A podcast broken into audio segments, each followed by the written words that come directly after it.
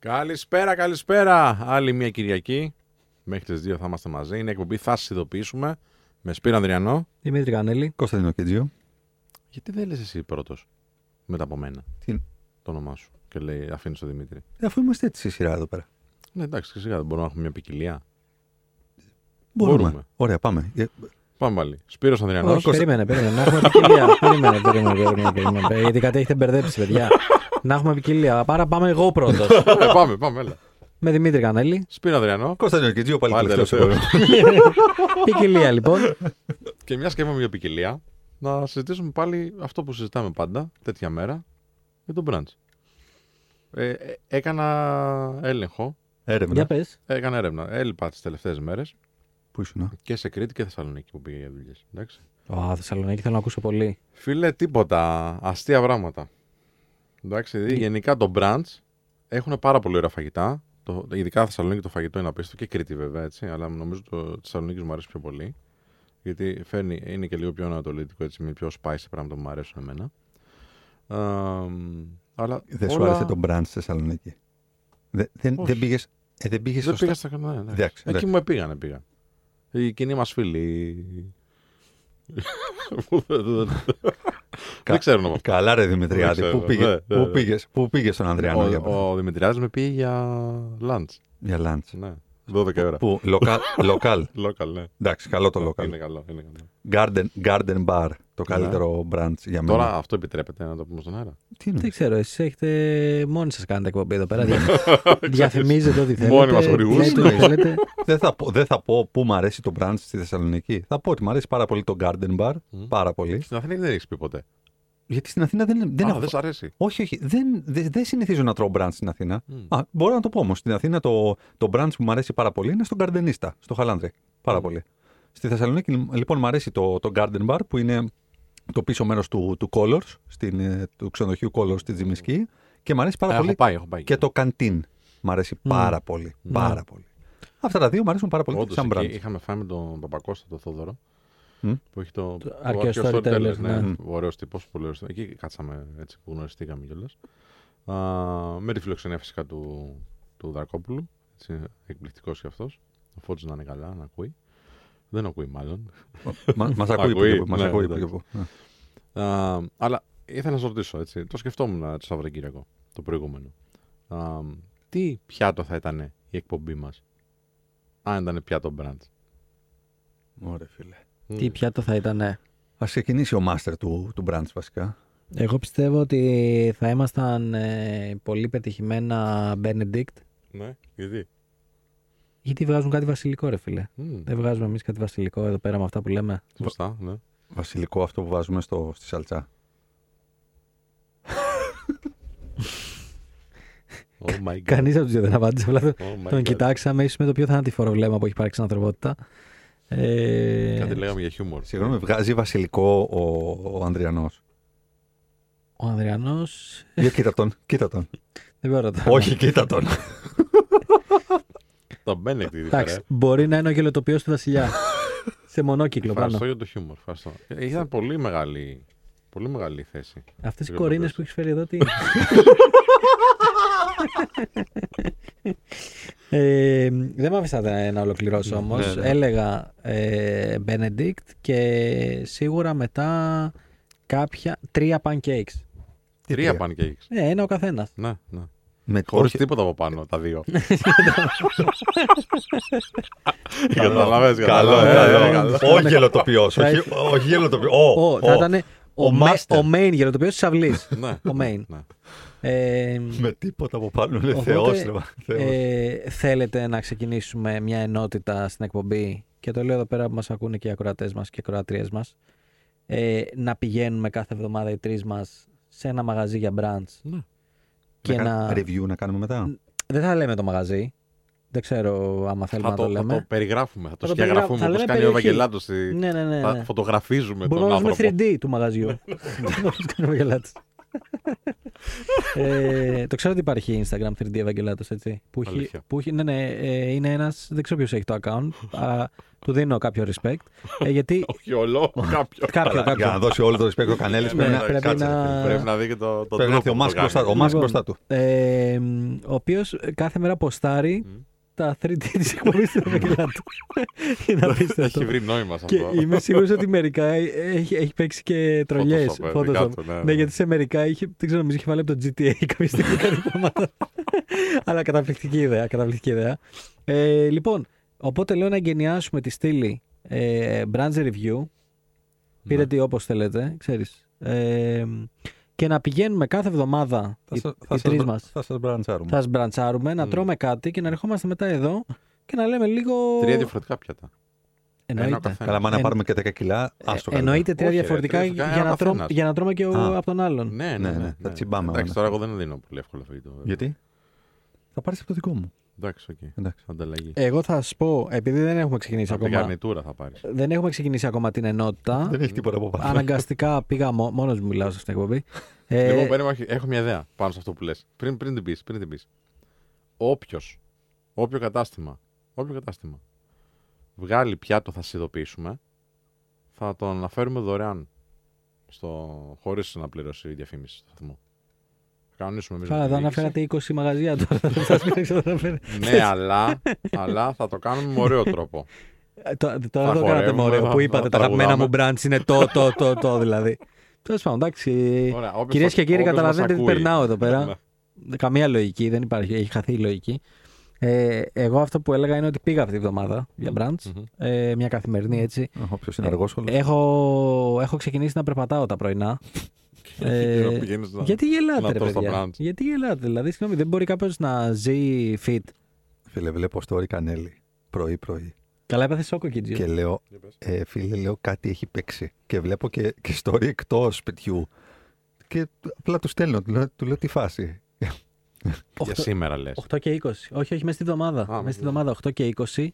Ε, και ε, ξανανεβάσα story και βάλα την ώρα Και λέω. για να πούνε από- όλοι Ναι, ναι, ναι. τι συμβαίνει. Ο, Φίλε- ο Κίτζο με σίγουρο ότι έστειλε τύπου. Μάλλον, μάλλον είναι σε νοσοκομείο ο τύπος. Αυτό. δηλαδή, εκεί πήγε το μυαλό του ότι μάλλον έχει γίνει κάτι πολύ άσχημο. Μα λέγα, τρόμαξα, Ναι. τρόμαξα πραγματικά. Ε, Και είχε πάει για, για περπάτημο το τρέξιμο. είχα πάει για περπάτημα. Ε, έστειλα τα νούμερά μου στο Κίτζο να με βαθμολογήσει. Και Τι τι μου του σου έστειλε; βάλε; Τι μου Ε, έστειλες; του έστειλα ότι έκανα σχεδόν 5 χιλιόμετρα σε μια ώρα. Και μου λες, Μία ώρα. ε. και του λέω νέος Κεντέρης. Κάποιοι, κάποιοι, κάποιοι μιλάνε για τον Για τον νέο νέο Κεντέρι. Κεντέρη. Εντάξει, παιδιά, τώρα ξεκίνησα. Δώστε μου λίγο. Τώρα τέτοιο. ξεκίνησε να μαθαίνει να περπατάει εννοείς. Ναι, δώστε μου λίγο τέτοιο. Μμ. Θα συνηθίσω. Ήδη έχω πάει 4-5 φορές και νιώθω ότι κάθε φορά μου είναι και πιο εύκολο. Ναι. Μα είσαι καλύτερος ήδη, φαίνεται. Ε, εντάξει, OK. Okay. Zero support. Μιλάμε για το πώς να σε υποστηρίζει το. Λέγαμε χτες, τι θέλω να να σε σου πω; υποστηρίζει το, Είπα- το είπα- περιβάλλον κοντά σου, Είπα, ε, είσαι καλύτερος ήδη, φαίνεται. αφού Φαίνεσαι- γέλασες μετά. Γέλασε γιατί έκανες μια γκριμάτσα ότι καλά δεν το πιστεύεις. Και καλά. Λοιπόν, τέλο πάντων, για συνέχισε. Και πήγε στον μπραντσάδικο. Πήγα μετά στον μπραντσάδικο, σε ένα μπραντσάδικο στη Μαρίνα Φλίσβου πήγα. Είναι γνωστό ότι δεν φεύγω από τη γεωματρική ακτίνα του σπιτιού μου. Αν Ε, πήγες κα- περπατώντας. Κατηγορείς Να κάνεις 5 χιλιόμετρα σε μία ώρα, πού να πας; Κατηγορείς το, το φάληρο, αλλά δεν φεύγεις από εκεί. Όχι, όχι, δεν φεύγω. Ε, παρόλο που στα μισά μαγαζιά του Φαλήρου έχω βάλει ένα αστεράκι στα, στα Google Reviews. Θα με κυνηγάνε Είσαι σε από λίγο. αυτούς, ε. Ναι, ναι, full, full. Βάζεις. Όχι σε όλα. Όχι, ρε φιλέ. Περίμενε, περίμενε, περίμενε. Να το Πρέπει να κάνουμε. τα αξίζουν. Περίμενε να κάνουμε disclaimer σε αυτό. Άμα πάω κάπου και έχει αψεγάδια στο service, θα βάλω πέντε αστέρια. Άμα πάω κάπου και έχει κάκιστο έως προσβλητικό service, θα βάλω ένα αστέρι. Μμ. Δεν- δεν- Ενδιάμεσα δεν υπάρχει. Ενδιάμεσα δεν βάζω τίποτα. Πρόσεξε, άμα πάω κάπου και δεν μείνω ευχαριστημένος, δεν θα βάλω ένα αστέρι. Σου λέω να έχει κάκιστο. Δηλαδή, Μμ. έχω βάλει ένα αστέρι σε ένα μαγαζί, δεν θα πω όνομα, το οποίο είχε αποκτήσει αδιανόητο hype, ότι πηγαίνετε όλοι εκεί κτλ. Πήγαμε εκεί, οι μερίδες ήταν πάρα πολύ μικρές και ήταν πανάκριβο και λέω εγώ: Οκ, δεν είναι λόγος αυτός να το βαθμολογήσω. Αυτή είναι η πολιτική του μαγαζιού, it's OK. Γιατί του βάλα ένα αστέρι, Γιατί παιδιά ζήταγα ένα ποτήρι νερό, γιατί είχα πάει μετά από ε, ομιλία και είχε στεγνώσει ο λαιμός μου, δεν μπορούσα να μιλήσω. Και ζήταγα ένα ποτήρι νερό σε τρεις διαφορετικούς σερβιτόρους 45 λεπτά. Τι λες, ρε. Ναι. Και έβαλα ένα αστέρι ε, και έγραψα από τα χειρότερα service που έχουν υπάρξει σε μαγαζιά. Σου Όταν απει- στο έφεραν, τι σου είπανε. Τίποτα. Απλά. Α, sorry, δεν ήταν καν ποτήρι νερό, παιδιά. Είχαμε μπουκάλι με νερό στο ε, τραπέζι. Όλοι είχαν τα ποτήρια τους, δεν είχαν φέρει ποτήρι σε μένα. Και τους ζητούσα 45 λεπτά ένα ποτήρι για να βάλω νερό. Να μην πιω από το μπουκάλι μπροστά σε όλους που κόντευα, είχε κλείσει ο λαιμό μου. Ναι. Σου απέτησαν στο review. Ε, όχι βέβαια. Το review μου να πω ότι ε, ενώ το μαγαζί είχε αδιανόητο hype και όταν το ανέβασα στο Instagram ότι είχα αυτή την, κα, την κακή εμπειρία, μου στείλαν διάφοροι φίλοι που ασχολούνται με νύχτα, εστίαση κτλ. Και, και μου πάνε, Όχι, ρε, εσύ. Είναι από τα top μαγαζιά, η ομάδα είναι πολύ βραβευμένη κτλ. Ε, το review, μου, Είχαν ε, να σηκώσουν τα βραβεία, δεν μπορούσαν. το να review το μου ποτήρι. αυτή τη στιγμή έχει 140 likes. Εντάξει, τα αρνητικά review έχουν like συνήθως. 140 είναι too much, Ναι, Σπύρο. ναι, ναι. Οκ. Είναι λίγο. Νιώθω περήφανος τώρα που. Δεν νιώθω περήφανος, ε, αλλά είναι αυτό που σου λέω, ότι όταν είναι κακό το τέτοιο. Για να κλείσω την ενότητα ε, της σημερινής Κυριακής με τον brunch, πήγα σε ένα κατάστημα στη Μαρίνα Φλίσβου, ε, έφαγα scrambled eggs, ε, πήρα και ένα smoothie το οποίο είχε. Τι είχε μέσα. Μήλο, κανέλα και κάτι άλλο. Ήταν Ταιριάζει. οριακά σαν. Ε, πώς είναι η κρέμα του μωρού που βάζεις; Το, Έχω καιρό να φάω. Μπεμπελάκ. ε, φαρίν λακτέ, όπως λέγεται. Φαρίν λακτέ. Ε, τόσο παχύρευστο. Μμ. Σκέψου ότι κάποια στιγμή ρούφαγα από το καλαμάκι, που είναι και χάρτινα τα καλαμάκια. Πω, πω, ρε φίλε. ναι. Ε, δεν, δεν παίρνα, είχα κατακοκκινήσει. Είχα, κατα- είχα γίνει κατακόκκινος Άμα να πεθάνεις. και ρούφαγα και λέω εντάξει, άστο ρε φίλε. Μμ, μμ. Δηλαδή, άστο. Πάμε σε ένα διαλυματάκι. Έτσι. Να... Ναι, έτσι. Ναι. Τι λέτε; Ε, πάμε, έλα. 989 Αλφαρέντιο Ναι, επιστρέφουμε. αυτό. 989 Αλφαρέντιο επιστρέψαμε. Είναι εκπομπή, θα σας ειδοποιήσουμε. Με Δημήτρη Κανέλη, Κωνσταντίνο Κίτσο και Σπύρο Ανδριανόπη στα μικρόφωνα, την Ατάσα Δαμοπούλου στην κονσόλα του ήχου και το Γιάννη το Μεϊδάνη πίσω από τις κάμερες. Και γιατί έχουμε κάμερες, γιατί έχουμε και YouTube που μπορείτε να δείτε και να κάνετε α, like στα βίντεό μας, να, να δείτε τις, ε, τα short form content που φτιάχνουμε εκεί πέρα, αλλά και τα μεγαλύτερα βίντεο που δημιουργεί η ομάδα εδώ πέρα με τον Γιάννη έτσι επικεφαλής σε αυτό το κομμάτι. Και να ακούσετε φυσικά μπορείτε ε, τις εκπομπές μας α, στο Spotify, στο Apple Podcast και στο Google Podcast. Α, εγώ θα το πω φίλε, δεν πειράζει. Δεν πειράζει αν δεν θέλετε να το συζητάμε αυτό. Γιατί οι άνθρωποι πρέπει να έρθουν σε επαφή μαζί μας. Πάρ το και χρόνο επίσης σου. μπορούν να στέλνουν mail. Θα παρακαλώ, σε μένα να Τέλεια, ολοκληρώσω. τέλεια. Με συγχωρείς, με συγχωρείς. Α, μπορούν να στείλουν mail στο notifyshop.gmail.com α, με τις ιστορίες σας και όλα όσα θέλετε να πείτε στην ομάδα μας εδώ πέρα. Και τελειώνω, Wake Με- me up when Spiros ends. τελειώνω με το Instagram, το οποίο είναι πάρα πάρα πολύ ανεβαστικό τελευταία. Α, μπορείτε να κάνετε follow και να μας στείλετε DM σας. Να σε ρωτήσω κάτι από όλα αυτά που Παρακαλώ, είπες. ναι. Τι θα πει ότι το Instagram είναι ανεβαστικό, ότι Έχουμε, έχουμε βγάλει πολύ ωραία βίντεο με τη μορφή σου. Γι' αυτό. shape of me. Ναι. Οκ. Έχει ανέβει πολύ το, Ε, το Instagram. καλά, εντάξει, δεν, ε, δεν είναι Τι και τους είναι. κάποιο κρυφό μυστικό. Είχαμε πει όσο ανεβάζετε εσάς τα likes θα πέφτουν, έβαλε σε μένα κατευθείαν το account πήρε φωτιά. Σωστά, Εντάξει. σωστά, σωστά. Τυχαίο. Βασικά να σου πω γιατί είναι.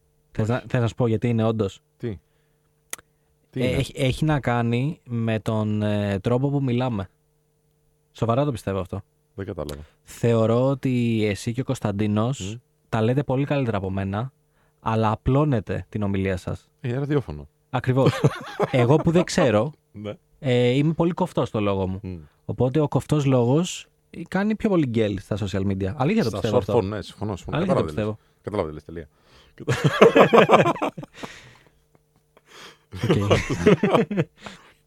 Λοιπόν, και μια και συζητούσαμε για το.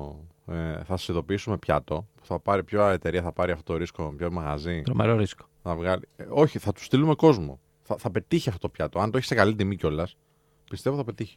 Πάρα πολύ. Δηλαδή Τι θα ήταν όμως, ρε φίλε. θα δεν μας ήταν ακούσει μόνο κόσμος και θα Benedict. πει ναι, πάω να φάω. Ναι, ρε. Και θα το ζητάει κιόλας. Θα λέει θα σας ειδοποιήσουμε θέλω.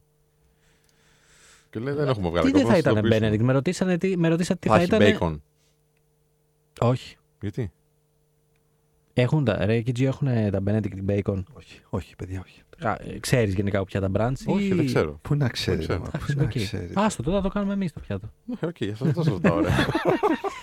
τα Benedict ξέρεις τι είναι. Ναι. Τι είναι. Αυγά χωρίς λάδι.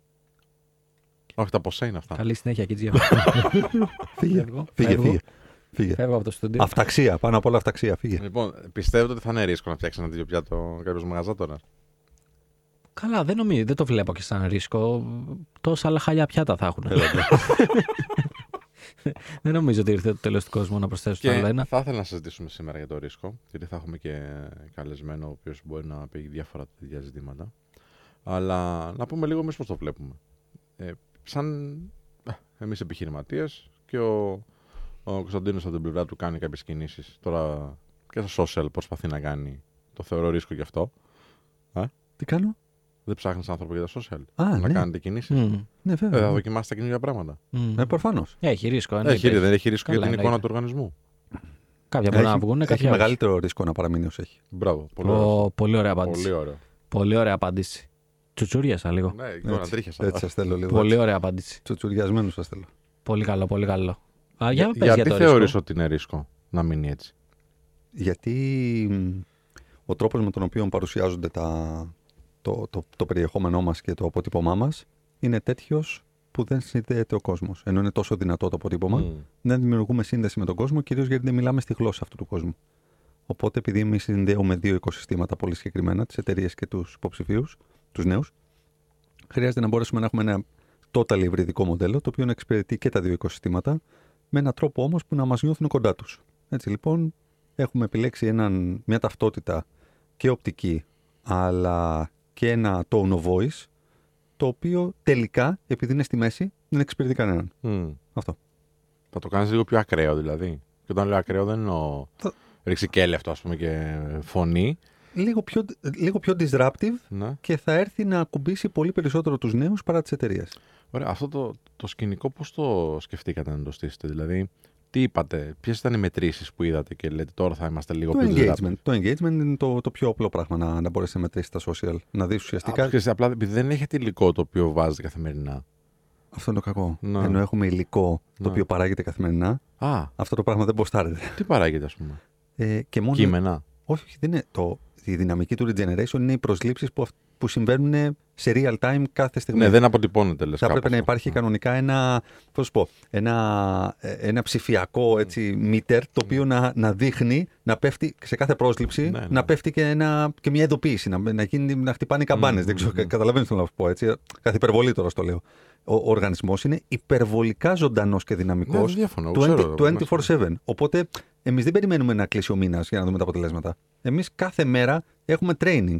Κάθε μέρα έχουμε ανθρώπους που εκπαιδεύονται. Κάθε μέρα Mm. έχουμε ανθρώπους που προσλαμβάνονται. Κάθε μέρα έχουμε ανθρώπους που παίρνουν προαγωγές από την προηγούμενη δουλειά που βρήκαν μέσω του regeneration. Και όλο αυτό το πράγμα ποιος το βλέπει, κανείς. Ωραία, οπότε θα, ας πούμε, θα, θα προσλάβεις έναν άνθρωπο, Μμ. έτσι, ο οποίος τι θα κάνει, ας πούμε, θα πηγαίνεις σε κάποιον που προσλήφθηκε ή που πέρασε την εκπαίδευση και θα, θα λέει κάτι αυτό στην κάμερα και θα το βγάζει σε ένα βίντεο στο, στο social; Θα γίνει γενικότερα πιο ανθρωποκεντρικό. Θα φέρουμε την εικόνα του ωφελούμενου πιο κοντά στα social μας και στην εικόνα μας.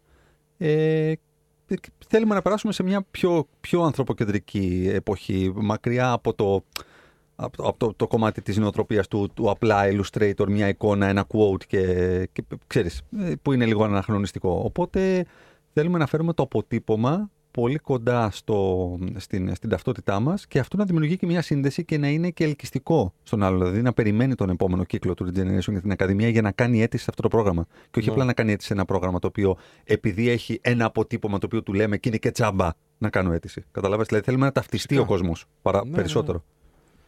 Ε, ξέρεις τι γίνεται τώρα. Πάρα πολλές επιχειρήσεις, ε, αυτό που λες τώρα εσύ πολύ εύγλωτα, ότι ξέρεις, είναι μια ευκαιρία να συνδεθούμε με τους ανθρώπους, το να παράγουμε περιεχόμενο το οποίο είναι κοντά στην οτροπία αυτή, ε, το θεωρούν ρίσκο το να βγουν στο Μεγάλο. social media. Και μιλούσα με μια ε, από τις πιο μεγάλες εταιρείες του κόσμου Μμ, ε, στο χώρο της, της ομορφιάς. μμ. Ε, Ειδικά τέτοιες εταιρείες πρέπει οπωσδήποτε να είναι. ρε, εσύ. Εκεί, μα, μα είναι τρομερό. Και εσύ, Ναι. ε, Δημήτρη, έτυχε να σου πω και το, το όνομα. Θα σου πω στο διάλειμμα. Ναι. Ε, ε, ξέρεις, η οποία ε, το τρέμει αυτό το πράγμα, Μμ. το πώς θα το κάνει αυτό το πράγμα, αλλά παράλληλα τρέμει και το πώς δεν συνδέεται με αυτόν τον κόσμο και τελικά τον χάνει. Βέβαια. Έτσι. Μα είναι, είναι ρίσκο και από τις δύο πλευρέ. Ναι, ακριβώς. Απλά αυτό που είπες στην αρχή πολύ σωστά, το ρίσκο του να μείνεις εκτός. Εντάξει, είναι μεγάλο. χειρότερο. Έτσι, έτσι. Πάμε να κάνουμε μια λίμματα και τα συνεχίσουμε Βεβαίως, μετά. βεβαίως. 989 Αλφα Radio, επιστρέφουμε σε λίγο. 989 Αλφα Radio, επιστρέψαμε. Είναι η εκπομπή Θα σας ειδοποιήσουμε με Κωνσταντίνο Κίτζο, Δημήτρη Κανέλη και Σπύρο Ανδριανό. Και συζητούσαμε για το ρίσκο, συζητούσαμε για τα social media που πολλές εταιρείες φοβούνται να μπουν, αλλά παράλληλα φοβούνται και να χάσουν την εξέλιξη. Γιατί μιλάμε για μια σοβαρή, ένα σοβαρό πεδίο πλέον που κάθε εταιρεία θα έπρεπε να είναι. Και πολύ μεγάλες εταιρείες δεν ασχολούνται όσο σοβαρά τουλάχιστον θα έπρεπε. Και μιλάμε για κολοσσούς τώρα που συζητούσαμε και πριν ε, εκτός του αέρα. Ή να, να σε διορθώσω κιόλας. Παρατηρώ ότι να θα μας πει και ο διορθώσεις. Δημήτρη. Ε, όχι, όχι, να συμπληρώσω. Α, Συγγνώμη γι' αυτό. α. Ε, Τι λέω, τι λάθος έκανα. Τώρα, ε, δύο λεπτά μίλησα. Ε, ποτέ πρόλαβα να αποτύχω πάλι. Ε, βλέπω και πολλές εταιρείες οι οποίες δαπανούν πάρα πολλά χρήματα, αλλά τα δαπανούν με το λάθος τρόπο ή στο λάθος κανάλι ή με λάθος, ή, ή- ή με λάθος ε, δεν ξέρω, tone of voice. Έχουν Με... κακούς συμβούλους, φίλε, αυτές τις εταιρείες. Κακούς συμβούλους, αυτό πιστεύω. Μμ, δεν νομίζω. Γιατί πάρα πολλές φορές λέμε ότι Για να Αυτό μπουν είναι- στη αυτό είναι- διαδικασία αυτό να είναι με- επενδύσουν. Κάτι Ναι. σωστό είπε. Αυτό είναι μεγάλο. τε- Μισό λεπτό, μισό λεπτό. Ναι. Και εδώ θα μας πει και ο Δημήτρης πάλι. Πάρα πολλές φορές ε, κατηγορούμε από πίσω τις διαφημιστικές των εταιριών. Για- Όχι απαραίτητα, μπορεί να είναι ένα social media manager. Λέω μέσα πάρα στην πολλές εταιρεία. φορές. Πάρα πολλές φορές. Ναι. Τους συμβούλους, οτιδήποτε κτλ. Όμως δεν ξέρουμε στο shortlist των επιλογών που έδωσε ο σύμβουλος η διαφημιστική εταιρεία αν υπήρχαν προτάσεις οι οποίες ήταν πολύ πιο συμβατές και πολύ πιο κερδοφόρες και πολύ πιο επιτυχημένες. Αλλά στο τέλος η εταιρεία επέλεξε να κάνει το, λι- το λιγότερο καλό, αν θέλεις. Οπότε δεν είναι θέμα πάντα του συμβούλου.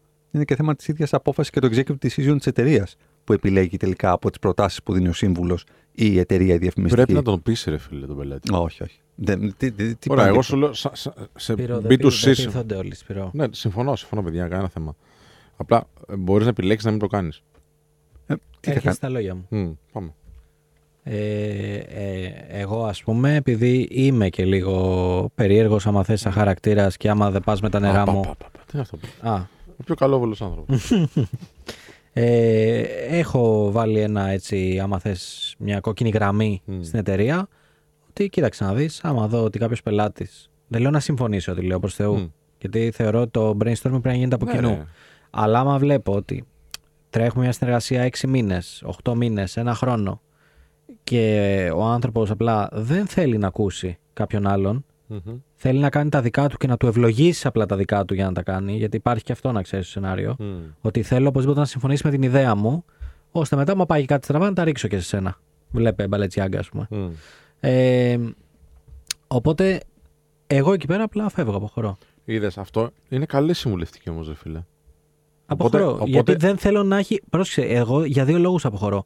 Πρώτον, γιατί δεν θέλω να λένε Καλά, ποιον έχει ρεσί αυτός. Ναι, τον Κανέλη έχει και. Τον Κανέλη. τι Καλά και έβγαλε. πρότεινε αυτό. Ναι. Καλά, το έχασε κι αυτός. Μπράβο. Ε, ακριβώς. ένα είναι αυτό, γιατί μπορεί αυτός να κάνει Ε, πράγματα τα οποία εγώ δεν έχω κάνει authorize και όμως να γυρίσουν boomerang σε μένα. Φυσικά, φυσικά. Θα το, θα το Ε, πει ο κόσμος, ρε. Και το δεύτερο είναι ότι δεν θεωρώ ότι. ξέρεις, πάρα πολλοί λένε η σύμβαση να τρέχει, τα τιμολόγια Μμ, να κόβονται μμ, και μμ. όλα καλά. Όχι, όχι. Δεν πάει έτσι. Δεν θα γιατί συνεχίσουν να κόβονται. μετά. Ακριβώς. Ναι. Δεν θα συνεχίσουν να κόβονται άμα βλέπουν όλοι. Γιατί η δουλειά μας, το πρώτο layer είναι ο πελάτης που θα τη δει, αλλά τα επόμενα layer είναι η αγορά, οι χρήστες, 1000%. ο ένας ο άλλος.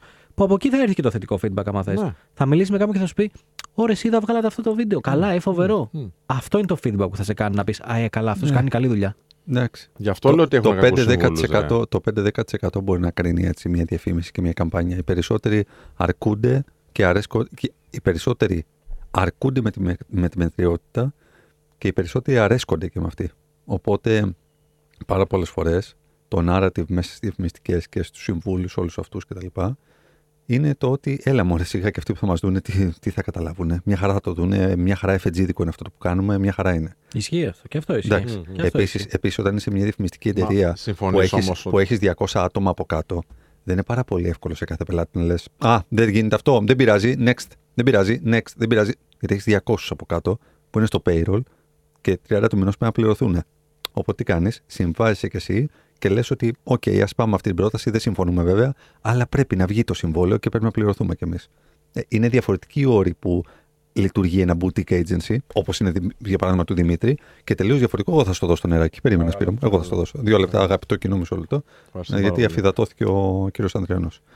Ε, και είναι διαφορετικοί οι όροι που δουλεύουν μεγάλες εταιρείες, ας πούμε. Με... Συμφωνώ. Μμ. Δεν διαφωνώ σε τίποτα, παιδιά, από ό,τι έχετε πει.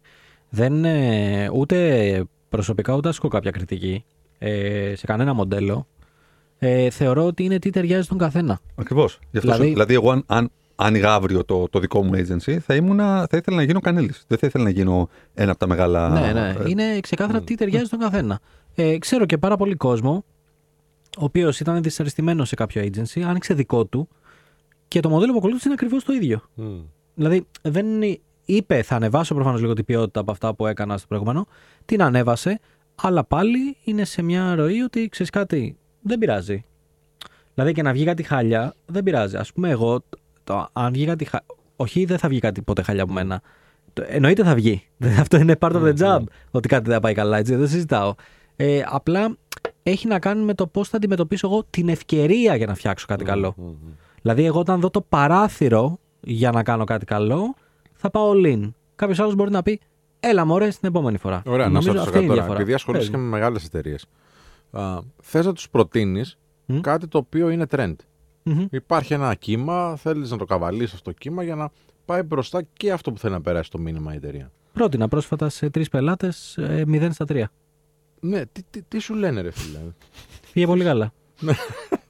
τι σου, σου λένε, ας πούμε, ότι δεν είναι για μας ακόμα αυτό; Με 4 kind reminders, follow up. ε. Ναι. Ε, μ, Τι πρότεινες, αν θες να πεις έτσι. δεν έχω θέμα. Ε, πριν ε, περίπου 1,5 μήνα, νομίζω, 1,5-2 μήνες, ε, τους πρότεινα να κάνουν καμπάνια με AI generated υλικά. Ε, και τους είπα ότι ε, διατηρεί μια αγωνία καμπάνιας που μπορεί να βραβευτεί, γιατί μπορεί να είναι η πρώτη καμπάνια στην Ελλάδα που χρησιμοποίησε AI για να παράξεις τα υλικά της. Ε, νομίζω το έκαναν κάποιοι. Βγήκανε κάποιοι και το κάνανε. Σε πιο basic μορφή από αυτό που το φανταζόμουν, αλλά το κάνανε. It's okay, μετράει. Ε, και τους φάνηκε. ξέρεις, δεν- λέγανε γιατί να το κάνουμε αυτό. Και τους προσπαθώ να τους εξηγήσω ότι κάποια πράγματα θα κάνεις για να είσαι innovative, για να δείξεις ότι ξέρεις, ακόμα σαν οργανισμός εξελίσσεσαι. Δε- δεν είναι όλα για πωλήσεις. Ε, newsflash. Ναι, δεν, είναι, έλατε, δεν έλα. είναι όλα για πωλήσεις. Μερικά ξέρεις, πρέπει να δείξουν λίγο και ότι ο οργανισμός ακόμα κάνει R&D, ότι ο οργανισμός εξελίσσεται, ότι ξέρεις, αυτό το AI που είδες, να πώς το χρησιμοποιήσαμε εμείς και κοιτά, είμαστε μπροστά στα πράγματα. Ε, εντάξει. Κανένας δεν ήθελε να το κάνει. Ε, δεν το κατανοούσαν ότι και γιατί θα το Αυτό, κάνουμε ήταν η φίλε. ερώτηση. Αυτό δεν το κατανοούν. Αφιέρωσα αρκετές ώρες, θεωρώ, να, να του εξηγώ, ξέρεις, ότι θα το κάνουμε έτσι, θα το δέσουμε σε αυτό το concept, θα τα παράξουμε, θα, το, θα στείλουμε και τα δελτίο τύπου μας μετά να πούμε ότι τι κάναμε. Ε, πέρασε ο καιρός, γιατί το είχα συνδυάσει με την έναρξη του Μουντιάλ, εγώ, να σου πω την Μμμ. αλήθεια. Ε, πέρασε ο καιρός και όπως και να έχει, εντάξει, σήμερα το βράδυ είναι ο τελικός, άμα δεν κάνω λάθος. Οπότε, εντάξει, προχωράμε. Τι να Σήμερα, κάνεις, όχι το έτσι. βράδυ, στις 5 ώρα. Α, το είχα δει σε ώρα Google. Δεν, Ναι, ε, ναι, 5 ώρα. 5 ώρα. οκ. Είναι και μπροστά. Τι είναι; Είναι μπροστά ο Ναι. κανένας. Ε, αυτό που λες, φίλε, δεν το αντιλαμβάνονται. Και το έχω, το έχω σαν παράδειγμα σε πάρα πολλές ε, σε πάρα πολλές εταιρείες. Δεν μπορούν να αντιληφθούν τη σημαντικότητα. Πολλές δεν, μπορούν- δεν μπορούν να αντιληφθούν καν την έννοια, αλλά ας πούμε ότι την αντιλαμβάνονται. Ότι κάνεις pay for potential Μμ. και όχι pay for performance. Δηλαδή ε, υπάρχει τεράστια διαφορά στο ένα με το άλλο. Και προφανώς το pay for potential υπάρχει και το ρίσκο το ότι δεν σου κάθεται αυτό. Αλλά αν δεν το πάρεις το ρίσκο αυτό, δηλαδή θέλω να πω, αν δεν, αν δεν παίξεις την πίστα αυτή για να δεις που σε οδηγεί, θα πηγαίνεις πάντα στο pay for performance, το οποίο όμως είναι πολύ τι, είναι μικρόφθαλμο, είναι μικροσκοπικό, είναι μικρό. Το άλλο είναι μάκρο, σου ανοίγει άλλες πίστες, σου σε κλειδώνει άλλες πίστες. Μμ. Και όχι μωρέ τώρα, γιατί μπορεί να μην βγει κιόλας αυτό. Εμείς θέλουμε το άμεσο κέρδος. Συνέχεια είναι στο άμεσο Ξέρεις κέρδος. Άμεσο κέρδος και δημιουργικότητα και μακρόπνο πλάνο δεν βγαίνει. Δεν μπορώ να πάρω όλα μαζί. Να πω κάτι. Ναι. Ε, είναι, είναι καλό αυτό που λέει ο Κωνσταντίνος. Ότι Ευχαριστώ. πα- πάρα πολλοί βλέπουν μόνο το. Ωραία, θα πληρώσω στα social. Τι πολύ θα μου φέρει αυτό; Θα κάνω αυτό. Το καταλαβαίνω και εγώ, ξέρεις, εταιρεία έχω και εγώ. Καταλαβαίνω, πρέπει να έρθουν τα λεφτά. Ό,τι ξοδεύεις να πάρεις πίσω είναι έξτρα. Απλά πρέπει κάποια στιγμή να καταλάβουμε ότι κάνεις και κάποια πράγματα για να γράψει τον brand σου στον άλλον. Γιατί κάποια στιγμή θες να σε θυμηθεί. Χωρίς να χρειαστεί να δει διαφήμισή σου κάποια Ναι, στιγμή. ναι, ναι, ναι. Αυτό λοιπόν δεν το καταλαβαίνουν. Εγώ έχω διαλέξει προσωπικά ε, να ασχολούμαι μόνο με αυτό το κομμάτι. Δηλαδή, εγώ με το performance που ανέφερε ο Κωνσταντίνος δεν ασχολούμαι καθόλου. δεν το ναι. παρέχω σαν υπηρεσία. Ναι, δηλαδή, μου ναι, λένε ξέρω. τρέξε μας για τις διαφημίσεις, κάνε μας και αυτό, πούλα τα προϊόντα. Όχι, παιδιά, δεν το κάνω αυτό. Όταν θέλετε να αφήσετε κάποιο στίγμα, που ξαναλέω, δεν είναι για όλους. Μπορεί να πει μια μικρή εταιρεία ότι δεν έχω το budget εγώ να το κάνω αυτό. Οκ, κανένα πρόβλημα. Αλλά θεωρώ ότι το 10% της αγοράς που κάνουν μεγάλα έργα, μεγάλα πράγματα, θα, θα έπρεπε να βλέπουμε τέτοιες ενέργειες και δεν τις βλέπουμε στην Ελλάδα. Ξέρεις γιατί ρώτησα για innovative έτσι, προτάσεις που μπορεί να έκανες; Γιατί δεν είναι μόνο, που συμφωνώ από όλες αυτά που λέτε, δεν είναι μόνο ότι θέλουν να πληρώνουν για να έχουν αποτέλεσμα μέσα στις πωλήσεις κτλ. Μπορεί να φοβούνται και την αλλαγή, το κάτι καινούριο. Πιθανό, πιθανό. Και σου λέει μπορεί να μην ταιριάζει σε εμάς αυτό. Σωστό, Γιατί έρχονται είμαστε όλα- μια παραδοσιακή Ναι, ναι. Ξέρω, εγώ, εταιρεία, σε παραδοσιακό τομέα. Ε, τι να βάλουμε τώρα, TikTok, να βάλουμε ξέρω, χορούς, να βάλουμε AI. Ε, και ξέρεις τι, πολλές φορές λέμε πόσο δύσκολο είναι το user, το change management στους χρήστες, στους ε, υπαλλήλους της επιχείρησης, στο προσωπικό της επιχείρησης να αλλάξει ας πούμε, ένα CRM, να αλλάξει ένα σύστημα, να αλλάξει κουλτούρα. Αλλά δεν συζητάμε για το πόσο δύσκολο είναι η ίδια εταιρεία να μπει σε μια διαδικασία αλλαγής. Που είναι ακόμα πιο δύσκολο, θεωρώ. Είναι δυσκίνητες οι εταιρείες δυστυχώς και θεωρώ ότι σε κάποια βήματα πρέπει να κάνουν leap of faith. Mm. Πρέπει απλά να πηδάνε για να λένε πάμε να το κάνουμε. Γι' αυτό είπα και τις συμβουλευτικές. Να εμπιστεύει τον άνθρωπο που σου λέει τη συμβουλή, ρε φίλε. Και... Εμπιστέψτε τον, γι' αυτό πληρώνεις. Υπάρχει, παιδιά, για να τα λέμε όλα, λέω αυτή την ιστορία και πάμε σε διάλειμμα. Mm. Ε, υπάρχει και η ιστορία με τον Jeff Bezos, τη ξέρετε. Για πες. Που πήρε τον. Ε, νομίζω είχε πάρει ένα από τους top ε, UI UX designer της Apple. τε- τε- ο- Κάποια από τα πολύ μεγάλα ονόματα. Και πάει αυτός, λέει, εκεί πέρα τον πρώτο καιρό και του λέει, ξέρω εγώ, ότι η αρχική του Amazon, ε, κρίνοντα την σαν UX, είναι χάλια. Έτσι, παντού έχει πραγματάκια. Μμ. Δεν είναι, ρε παιδί μου, το, το standard έτσι, του industry. Ε, και στέλνει αυτός ένα email στον Bezos και του λέει: Πρέπει να αλλάξουμε αυτό, πρέπει να αλλάξουμε εκείνο. Του λέει αυτός όχι. Μετά από μια εβδομάδα, ξαναστέλνει ένα άλλο email ότι στο category page οι κατηγορίες να βγαίνουν έτσι, να είναι πιο clear για τον χρήστη, να βρει αυτό που θέλει. Όχι. Θέλω, περνάνε τρεις μήνες, του είχε πει όχι σε όλα, δεν έκανε κάποια αλλαγή. Έφυγε ο άνθρωπος τελικά και είναι. Δε, ποτέ δεν μάθουμε ποιος είχε δίκιο. Προφανώς, γιατί δεν έχουμε τα μετρήσιμα αποτελέσματα, ξέρεις είναι ολόκληρο τέτοιο. Ε, φυσικά ο Μπέζος κάτι ξέρει, ενώ έστησε το Amazon από το 0. Τύλιγε τις κούτε μόνος του στο Seattle κάποια στιγμή. Ε, αλλά είναι αυτό. Είναι ότι μερικές φορές ξέρεις. Παίρνεις έναν ε, σύμβουλο και από πριν είσαι προκατελημένος ότι δεν πρέπει να τον ακούσω. Μμ. Αλλά άστο να δούμε τι θα μας πει αυτός. Μμ, Έτσι ακριβώς. Ναι. Λοιπόν, ε, και με αυτά πάμε σε ένα διαλυματάκι γιατί ερχόμαστε πίσω με πολύ, πολύ ενδιαφέρον καλεσμένο. Οπότε μείνετε κοντά μας. 989 Alpha Radio, επιστρέφουμε αμέσως. 989 Alpha Radio, επιστρέψαμε. Είναι η εκπομπή, θα σας ειδοποιήσουμε. Με Σπύρο Ανδριανό, Δημήτρη Κανέλη, Κωνσταντίνο Κίντζιο. Μεσημέρι Κυριακής λοιπόν. Πλησιάζουν τα Χριστούγεννα. Έτσι, ε, τι ελάς πάλι; Πες μου, πες μου. τι γελάς. Όχι, εντάξει, μου άρεσε πολύ έτσι πώ το πες. Ήταν Ήταν- πολύ. Ήταν έτσι, χαλβορή. γλαφυρό. Ναι, γλαφυρό, ναι, ναι. χαλβορή. Δημιούργησε ένα cozy τμήμα. Ένα cozy κλίμα. τμήμα είπα. Έχω μπερδέσει από τα Ναι, ναι. business που λέμε. Αντί να πω Cozy κλίμα, είπα department. τμήμα. Ναι. Cozy department. Λοιπόν, και ε, λέγοντας όλα αυτά τέλος πάντων για ρίσκα, για, για στρατηγικές εταιριών κτλ. Τι καλύτερο να μιλήσουμε ε, για το ρίσκο του να μην προσαρμοστείς στις προκλήσεις που φέρνει η τέταρτη βιομηχανική επανάσταση και τι καλύτερο από το να συνδεθούμε με έναν άνθρωπο που έχει ασχοληθεί πάρα πολύ έντονα με αυτό και όχι κάπου τυχαία, επί εννέα χρόνια στο World Economic Forum, τι καλύτερο από το να μπορέσεις ε, α- από την πηγή των, των πληροφοριών ε, είναι ένας ε, Έλληνας του εξωτερικού που πολύ θα θέλαμε να, να είναι στη χώρα μας αλλά καλώς κάνει και διαπρέπει στο, στο εξωτερικό. Είναι ο αγαπητός ε, Ρίγας Χατζηλάκος, ο οποίος μετά από 9 χρόνια επιτυχούς πορείας στο World Economic Forum ε, αυτή τη στιγμή από, θεωρητική, από θεωρητικές σπουδές έχει καταλήξει να είναι εκτελεστικός διευθυντής στο τμήμα διαβίου μάθησης της Πολυτεχνικής Σχολής της Λοζάνη στην Ελβετία. Οπότε, καλό μεσημέρι στην Ελβετία, καλό μεσημέρι Ρίγα. Καλό μεσημέρι, παιδιά. Ευχαριστώ που με, ε, με προσκαλέσατε. Πολύ χαρά να, να μιλήσουμε για όλα, για πολλά και, και διάφορα. Ό,τι θέλετε.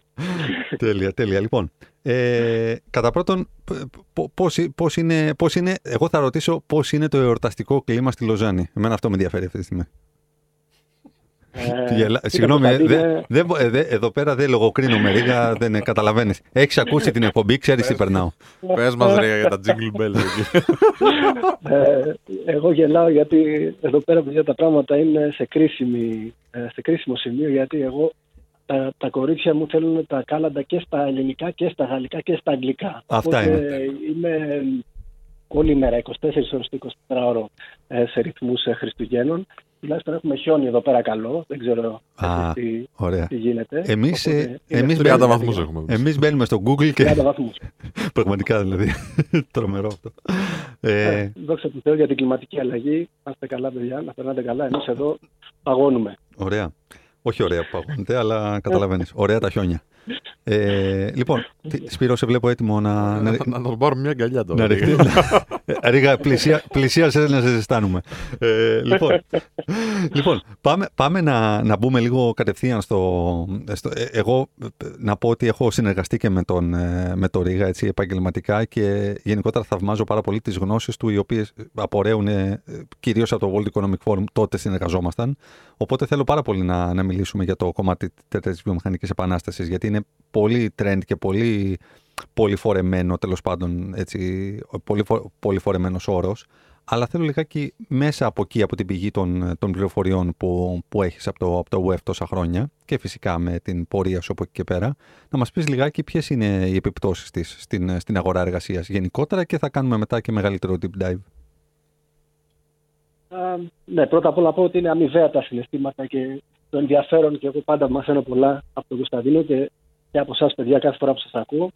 Ε, ε, Κοιτάξτε, η τέταρτη βιομηχανική επανάσταση ε, είναι ένα hype, αλλά είναι και μια πραγματικότητα. Με την έννοια ότι τη ζούμε αυτή τη στιγμή και είναι λίγο δύσκολο να την περιγράψουμε και να την, ε, ε να την αναλύσουμε τη στιγμή που γίνεται. Ε, τι είναι ε, η τέταρτη βιομηχανική επανάσταση, με την έννοια η τρίτη βιομηχανική επανάσταση του, του 1990 ήταν όταν ανακαλύφθηκε το ίντερνετ και άρχισε η πληροφορία να, να, να διαχέεται ανά τον κόσμο και ε, οι, οι αποστάσεις να μειώνονται ε, και οι χρονικές και οι, οι χωρικές. Η τέταρτη ε, βιομηχανική επανάσταση, άμα μπορούμε να την περιγράψουμε, είναι το γεγονός ότι πλέον η πληροφορία είναι μέσα σε όλα, ε, είναι πλέον αυτοματοποιημένη μέσω της τεχνητής νοημοσύνης και της μηχανικής μάθησης και έχουμε πλέον κάποιες τεχνολογίες, πολλές εκ των οποίων βασίζονται ε, στα δεδομένα και στις δυνατότητες των υπολογιστών, ε, άλλες όχι, ε, όπως η βιοτεχνολογία, ε, η γενετική, ε, ε, γενετική μετασχισμή, τα ρομπότ, αυτό που λέμε the Internet of Things, που έχουν εντελώς αλλάξει τον τρόπο με τον οποίο, τον οποίο παράγουμε, με τον οποίο επικοινωνούμε ε, και συχνά, συχνά το βλέπουμε με, τον οποίο ζούμε. Τώρα, ποιες είναι οι βασικές ε, επιπτώσεις που βλέπουμε στην αγορά εργασίας από αυτό; Ε, πρώτα απ' όλα βλέπουμε μια πάρα πολύ ισχυρή αυτοματοποίηση ε, ε, σε δουλειές που πλέον όχι μόνο ε, είναι αυτό που βλέπαμε στι στις προηγούμενες δεκαετίες μέσα στα εργοστάσια, πράγματα που γίνονταν μηχανικά με τα χέρια, αλλά πλέον ε, σε, σε, σε χώρους που δεν το είχαμε φανταστεί, ε, σε χώρους υπηρεσιών. Ε, και εκεί πέρα πλέον το παιχνίδι έχει αρχίσει να αλλάζει τα, τα νούμερα. Δηλαδή σε, σε, μια, σε, σε έρευνες που έχουν γίνει ένα καιρό, τα νούμερα τα οποία βλέπουμε να, να, να πέφγουν δουλειές από τη μία μέρα στην άλλη λόγω μιας τεχνολογικής ανακάλυψης και τη, την αφομοίωση σε διάφορα μοντέλα επιχειρήσεων ε, είναι πάρα πολύ ανησυχητικά. Ε, το, η πιο γνωστή έρευνα θα μας κάποιο... το 2013 ας πούμε ε, από, ήταν η πρώτη έρευνα που έτσι ε, ανησύχησε τον κόσμο, ε, και, ε, τον κόσμο των επιχειρήσεων ήταν ότι περίπου 50% των δουλειών στην, στην Αμερική και στην Ευρώπη θα μπορούσαν να, να αυτοματοποιηθούν με την τεχνολογία του 2013.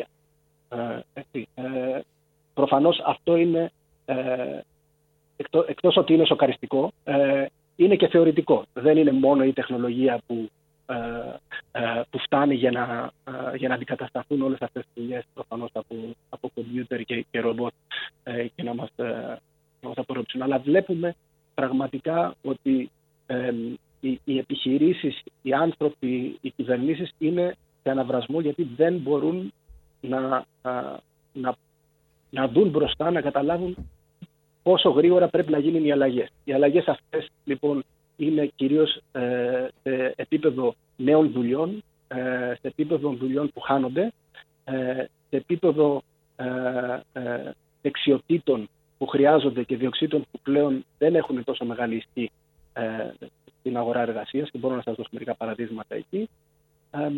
και μετά μπορώ να σας πω και άλλα πράγματα που βλέπουμε τώρα επίσης με το COVID, ε, ε, βλέπουμε ότι πλέον ε, ανακαλύπτουν και οι επιχειρήσεις ότι δεν έχει και μεγάλη σημασία για πολλές δουλειές που βασίζεται ο άλλος και μπορείς να, να προσλάβεις κάποιον που ζει στην Αθήνα ή κάποιον που ζει στη Λίμνο και κάποιον που ζει στο, στο Μπαγκλαντές. οπότε υπάρχει έτσι μια μεγάλη αλλαγή στον τρόπο που δουλεύουμε και αυτό έχει επιπτώσεις και σε επίπεδο κυβερνητικό και σε επίπεδο επιχειρήσεων. Ριγά, να σε, να σε διακόψω. Πάρα πολύ σε να, επίπεδο ανθρώπου. να σε διακόψω λιγάκι. Ναι, ναι, όχι, όχι, δεν είναι. Απλά βλέπω ότι η χώρα μας, τέταρτη από το τέλος στις ε, ψηφιακές δεξιότητες. Βλέπω ότι η χώρα μας πρώτη-τελευταία στον Ευρωπαϊκό Δίκτυο Δεξιοτήτων που έχει να κάνει με τις ήπιε και τις τεχνικές. Ε, πού είμαστε σε σχέση με αυτό, ε, και, και, πάμε λίγο πιο. Ξέρεις, δηλαδή, ε, πώς πω, λίγο πιο πρακτικά, ας πούμε. Τι, και τι χρειάζεται να γίνει, ας πούμε. Μιλάμε για το μέλλον της εργασίας. Το μέλλον της εργασίας εδώ είναι. Δηλαδή, η τελευταία έρευνα του WEF που, ήταν, που έλεγε το 2015 είναι αυτά τα skills, το 2025 θα είναι αυτά, έχουμε, μπαίνουμε στο 2023. Είναι εδώ. Εμείς που είμαστε σαν χώρα; Ε, είμαστε πίσω. Αυτό, το, ε, αυτό είναι σίγουρο. Αυτό είναι σίγουρο. Το θέμα είναι τι, τι, τι, κάνουμε είναι το θέμα. Ιδανικά τι κάνουμε, έτσι, όχι τι κάνουμε ρεαλιστικά. Δηλαδή, αν ήμασταν εμείς τα ηνία αυτή τη στιγμή, ποιο είναι το ένα, δύο, τρία πράγματα τα οποία θα πρέπει να γίνουν για να πούμε ότι, OK, okay, τώρα έχουμε μια τροχιά στην οποία μάλλον μπορούμε να ακολουθήσουμε. Κοίτα, ε, είναι δύσκολο το, το ερώτημα αυτό που, που θέτεις. Ενώ θεωρώ ότι εκτός από τη νοοτροπία μας και τον τρόπο που έχει στηθεί η χώρα έχουμε και μια, ένα μαξιλαράκι που μας κρατάει πίσω είναι ότι ένα μεγάλο κομμάτι της οικονομίας μας βασίζεται στον τουρισμό ε, και εκεί πέρα δεν έχουμε δει ακόμα όλη αυτή την ανάγκη. Θα τη δούμε, θα το βρούμε μπροστά μας, ε, αλλά καταλαβαίνεις πώς το εννοώ ότι άμα είχαμε μια άλλη, άμα ήμασταν μια βιομηχανική χώρα θα έπρεπε η, η, η, πραγματικότητα θα μας είχε φέρει πρώτη, ε, πρώτο, τις θέσεις μας. Και, αυτό, και αυτός μαστίζεται αυτή τη στιγμή. Και αυτός μαστίζεται. Γιατί, γιατί, μαστίζεται. γιατί, δεν υπάρχει, γιατί δεν υπάρχει πλάνο προκειμένου να είναι βιώσιμος ο τουρισμός με τον τρόπο με τον οποίο το hospitality δουλεύει στην Ελλάδα. Δηλαδή, μάχεται. Αυτό το πλάνο είναι αυτό που, αυτό που θα σου απαντούσα. Έτσι. Έτσι. Το ένα πλάνο δηλαδή. Ε, κοίτα, δεν χρειάζεται ένα πλάνο το οποίο να το ακολουθούμε πιστά, αλλά χρειάζεται μια κατεύθυνση. Και αυτή, όταν αλλάζουν τόσο γρήγορα τα πράγματα, ε, δεν έχει νόημα να είσαι ε, κολλημένος σε ένα πλάνο, αλλά έχει νόημα να ξέρεις πού πρέπει να πας πάνω κάτω. Ε, και ε, να στήσεις ένα σύστημα το οποίο ε, όλοι οι οποίοι έχουν ε, κομμάτι εξουσίας, διαχείρισης, ευθύνης, επιρροής, να ξέρουν ποιο ρόλο θα μπορούν να παίξουν. Δηλαδή, να το πω πιο, πιο ξεκάθαρα, θα έπρεπε να, εδώ και καιρό να έχουμε καταλάβει, να έχουμε διαβάσει ε, ε, τις έρευνες, ε, όχι μόνο του Παγκόσμιου Οικονομικού Φόρουμ, ε, από πανεπιστήμια, ανά τον κόσμο κτλ., ότι αυτά, αυτές οι δεξιότητες είναι αναγκαστικές, είναι αναγκαίες για το μέλλον της εργασίας. Ε, και να στήσουμε συστήματα στα οποία επιχειρήσεις, πανεπιστήμια, σχολεία ε, ε, και τα κυβερνητικά ε, ε, προγράμματα τα οποία επιδοτούν ή, ή βοηθούν σε αυτή την κατεύθυνση βοηθάνε το, και το, το εργατικό δυναμικό και τους νέους να πάρουν τη βάση, τουλάχιστον τη βάση, σε, αυτά τα, σε αυτές τις ε, ε, τεχνικές, τεχνολογικές, ε, μηχανικές και ήπιες δεξιότητες. Ε, δεν είναι κάτι, ίσως ακούγεται δύσκολο, δεν είναι κάτι δύσκολο. Ε, απλά, ε, προφανώς κάθε σύστημα που έχει δημιουργηθεί ε, θα είδει τον εαυτό του και για να αλλάξει χρειάζεται κάποιον τρελό ή, κάποιον με, με, με vision που κοιτάει μπροστά και τρει-τέσσερι που έχουν τις ικανότητες να τον ακολουθήσουν και να βάλουν τα, τα λεφτά τους και την ενέργειά τους στη σωστή κατεύθυνση. Και δεν το λέω αυτό με την έννοια του να κάνουν το καλό για την καρδιά τους. Η σωστή κατεύθυνση είναι και η κατεύθυνση που, που στο τέλος θα φέρει κέρδος και θα φέρει ε, βιώσιμο κέρδος και βιώσιμη ανάπτυξη. Ρίγα, ε, πριν, πριν βγούμε σε, σε διάλειμμα και πάμε και σε δελτίο ειδήσεων, πες, πες μας λιγάκι ε, τις, τις, τις πέντε δεξιότητες οι οποίες εσύ βάσει και της εμπειρίας σου στο, στο WEF αλλά και στο, στο πανεπιστήμιο που είσαι τώρα ε, ε, θεωρείς ότι είναι οι πλέον αναγκαίες για, την, για το μέλλον της εργασίας και για την εργασία γενικότερα τέλος πάντων; Ε, θα σου πω σίγουρα τη νούμερο ένα. Ε, οι υπόλοιπες παίζουν. Ε, τη νούμερο ένα νομίζω ότι από όλες τις κουβέντες που έχω κάνει ε, είναι, είναι η εξής. Είναι ότι επειδή τα πράγματα αλλάζουν τόσο γρήγορα, η δεξιότητα, η πιο σημαντική δεξιότητα που μπορεί να έχει οποιοδήποτε είναι η ικανότητα να μαθαίνει νέα πράγματα και να ξεμαθαίνει αυτά που ήξερε. Αυτή είναι ε, η νούμερο ένα δεξιότητα. Ε, γιατί δεν ξέρουμε τι μας φαίνει το μέλλον, ε, κατά κάποιο τρόπο. Θα σου δώσω και άλλες δύο-τρεις Θα μου Ε, δώσεις άλλες δύο-τρει είναι- με το που γυρίσουμε από το διάλειμμα και Φυσικά. από, το, και από το δελτίο ειδήσεων και θέλω να μας πεις επίσης γιατί ωραία τα λέμε και ωραία ε, και όλοι τοποθετούμαστε και, και, στο, και στο δημοσιολόγο και συνέδρια κτλ. Του, του, του, του unlearn, του relearn κτλ. Αλλά πώς διάολα το κάνουμε αυτό το πράγμα. Οπότε θέλουμε και τη συμβουλή σου στο κομμάτι αυτό. Πώς, πώς δημιουργούμε τις προϋποθέσεις για να το κάνουμε. Λοιπόν, πάμε σε δελτίο ειδήσεων και σε διαφημιστικό διάλειμμα και, και γυρνάμε μαζί σου. 989 Αλφα Radio επιστρέφουμε. 989 Αλφα Radio επιστρέφουμε. Επιστρέψαμε, δεν επιστρέφουμε. Είναι η εκπομπή, θα σας ειδοποιήσουμε. Με Σπύρο Ανδριανό, Θα σε επιστρέψουμε. Δημήτρη Κανέλη και Κωνσταντίνο Κίτζιο. Κιτζίου. Ναι, ευχαριστώ, ευχαριστώ, παιδιά. Ευχαριστώ. Με έχετε, με έχετε αφήσει με το Ρίγα μόνο, μόνο μου, αλλά ε, μ' αρέσει εμένα, δεν, ε, δεν έχω κανένα πρόβλημα. Έχετε συνεργαστεί τόσο καιρό. εντάξει. Ε, και, ε, ε, Καιρός να συνεργαστείτε και εσείς μαζί του. Τι λες, Σπύρο; Σε- Φυσικά. Α, ωραία. Λοιπόν, Ρίγα, μας ακούς. Εγώ σας ακούω και είμαι ανοιχτός σε συνεργασία και με τον κύριο και με τον Δημήτρη.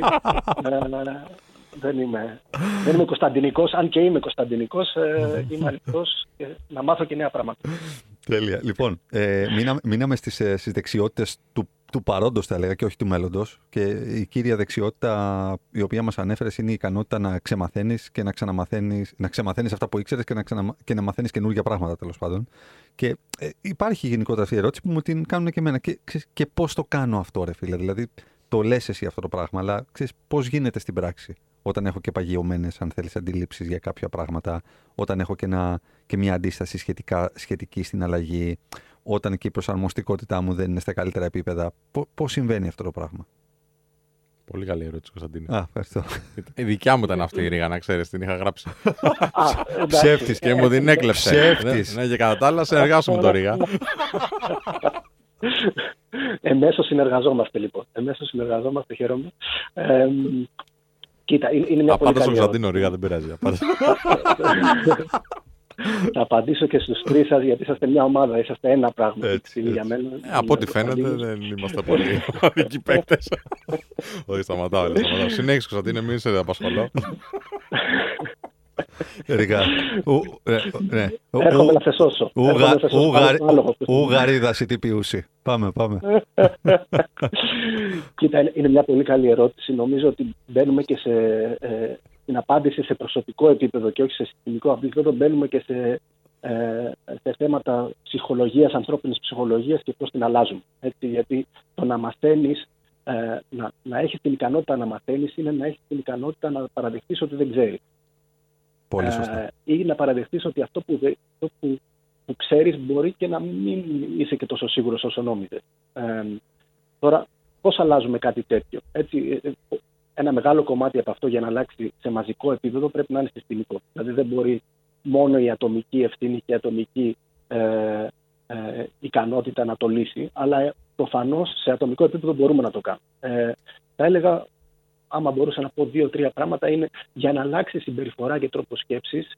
Ε, έχει αποδειχθεί, υπάρχουν πολλές ενδιαφέρουσες έρευνες. Αυτή που είχα διαβάσει πιο πρόσφατα ήταν μια καθηγήτρια στο Λονδίνο, της Ερμήνια Ιμπάρα, ε, η οποία απέδειξε ότι δεν αλλάζεις πρώτα την οτροπία σου και μετά αυτό που κάνεις. Αλλάζεις πρώτα σιγά σιγά αυτό που κάνεις και μετά αλλάζει η νοοτροπία σου. Δηλαδή, ε, το, το correlation αυτό ε, είναι αντίθετο από ό,τι το νομίζαμε. Οπότε κάποιος, άμα θέλει α, να, να πει, ξέρετε, «Ε, είμαι κολλημένος σαν άνθρωπος, δεν, δεν μαθαίνω εγώ. Ε, είναι ο λάθος τρόπος να το σκέφτεται. Αυτό που πρέπει να σκεφτεί είναι ότι δεν συνηθίζει να βάζει τον εαυτό του σε, σε καταστάσεις στην οποία να, να, πρέ- να μπορεί να, να το νιώσει αυτό και να αλλάξει την οτροπία. Εγώ θα έλεγα ότι άμα κάποιος θέλει να το κάνει αυτό, θέλει να γίνει άνθρωπος ο οποίος έχει μάθει να μαθαίνει, εμ, πρέπει να ρωτήσει τον εαυτό του κάθε πότε ε, νιώθω ότι είμαι ο πιο ηλίθιος στο δωμάτιο. Ναι. Ε, κάθε πότε νιώθω άβολα με κάτι που προσπαθώ να κάνω. Ε, μπορώ να το κάνω μια φορά τη μέρα παραπάνω. Μπορώ να το κάνω δύο φορές τη μέρα παραπάνω. Ε, μπορώ κάθε βράδυ να κάνω δύο λεπτά να παίρνω ένα στυλό και, και ένα χαρτί και να γράφω τι έμαθα σήμερα. Ε, αυτά τα πράγματα, αυτές τις τεχνικές, 5-6 μπορώ να, να συνεχίσω, είναι τεχνικές οι οποίες μέσα σε μια εβδομάδα, μέσα σε ένα μήνα, ε, έχουν αποτέλεσμα. Και έχουν εκπληκτικό αποτέλεσμα και έχω και προσωπική εμπειρία από αυτό. Ρίγα, να, να, σε ρωτήσω, να σε ρωτήσω κάτι σχετικά με αυτό. Ναι. Είναι, βλέπεις, βλέπεις τις χώρες που έχεις ε, ταξιδέψει, ζήσει και τα λοιπά, οι άνθρωποι του εξωτερικού λόγω ενδεχομένως και της ε, εκπαίδευσης που είχαν, της διαφορετικής από αυτή που έχουν στην, στη χώρα μας, αυτό να το έχουν σαν built-in νοοτροπία μέσα, ναι, δηλαδή να είναι, να είναι ήδη στο, στο DNA τους, ας πούμε, σε σχέση με εμάς που ζούμε σε ένα πτυχίο θηρικό, βαθμοθηρικό εκπαιδευτικό σύστημα; Κοίτα, δεν θα το έλεγα αυτό. Δεν θα το έλεγα αυτό. Ε, πιστεύω ότι ε, οι Έλληνες ε, ίσως έχουμε μια υπερβολή μέσα μας.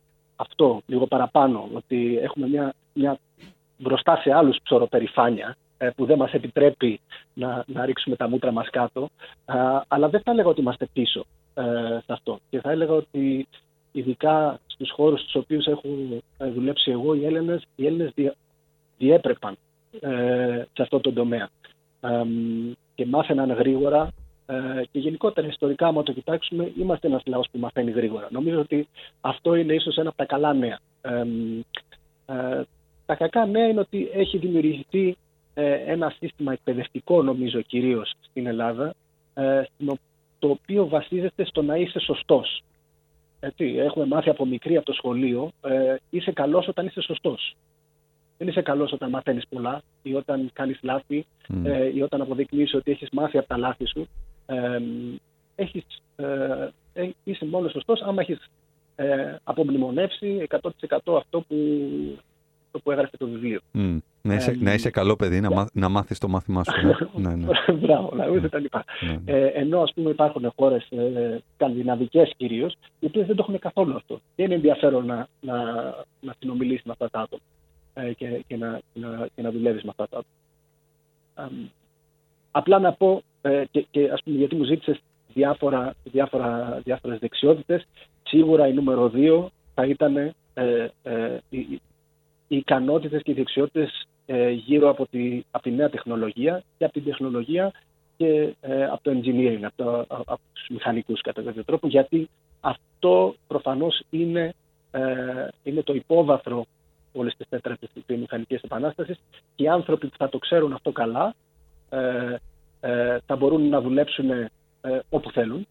θα μπορούν να δουλέψουν είτε στην αεροβιομηχανία, είτε στα Kellogg's Cornflakes, είτε στο Nuclear Waste Management, γιατί όλες οι επιχειρήσεις πλέον θέλουν να είναι επιχειρήσεις πληροφοριών και δεδομένων. Άρα μιλάμε τώρα για διαβίου μάθηση, έτσι. Δηλαδή συνεχές, συνεχές upskilling, αλλά ενδεχομένως και reskilling, αλλάζοντας industries και functions. Πάρα πολύ. Πάρα πολύ. Και αυτό μπορεί να γίνει ακριβώς. Άμα έχεις τις βάσεις τις τεχνολογικές, μετά μπορείς να αλλάζεις ε, από, από όπου θέλεις. Αν και αυτό το βλέπουμε ήδη. Ας πούμε. Σωστά. Ε, Αρκεί να έχεις και τις βάσεις. Data scientists, ναι. που είναι ε, επιστήμονες δεδομένων, ε, του ζητάει η Google, του ζητάει και η Boeing, του ζητάει και η Nestlé. Ε, τα mm. ίδια ακριβώς άτομα. Mm. Γιατί λένε, εγώ σε ένα μήνα μπορώ να σου μάθω εδώ πέρα το, το industry και μετά μπορείς να κάνεις με, με, τα εργαλεία που, που γνωρίζεις, μπορείς να μου κάνεις δουλειά. Άρα η προτεραιοποίηση καταλήγει πάλι να είναι στο κομμάτι του χαρακτήρα και της νοοτροπίας. Δεν είναι τόσο στις δεξιότητες ή στις τεχνικές δεξιότητες, οι οποίες σε κάθε περίπτωση αλλάζουν με, με, σύν το χρόνο με, με, με πάρα πολύ μεγάλη ταχύτητα. Άρα το θέμα είναι να θέλεις και να μπαίνεις σε αυτό το τρενάκι το οποίο σε ταξιδεύει σε ένα, στη, στη διαδικασία του reskilling και του upskilling. Ε, γιατί το reskilling και το upskilling εκεί είναι και δεν σταματάει να είναι. Το θέμα είναι πόσο έτοιμος είσαι να το δεχτείς, πόσο προσαρμοστικός είσαι απέναντι σε αυτό ε, και πόσο, πω, πόσο μπορείς να, να, να ακολουθήσεις αυτό το υβριδικό μοντέλο το οποίο δεν είναι για ένα μικρό διάστημα, είναι για ένα μάκρο διάστημα, έτσι. Είναι σίγουρα μάκρο.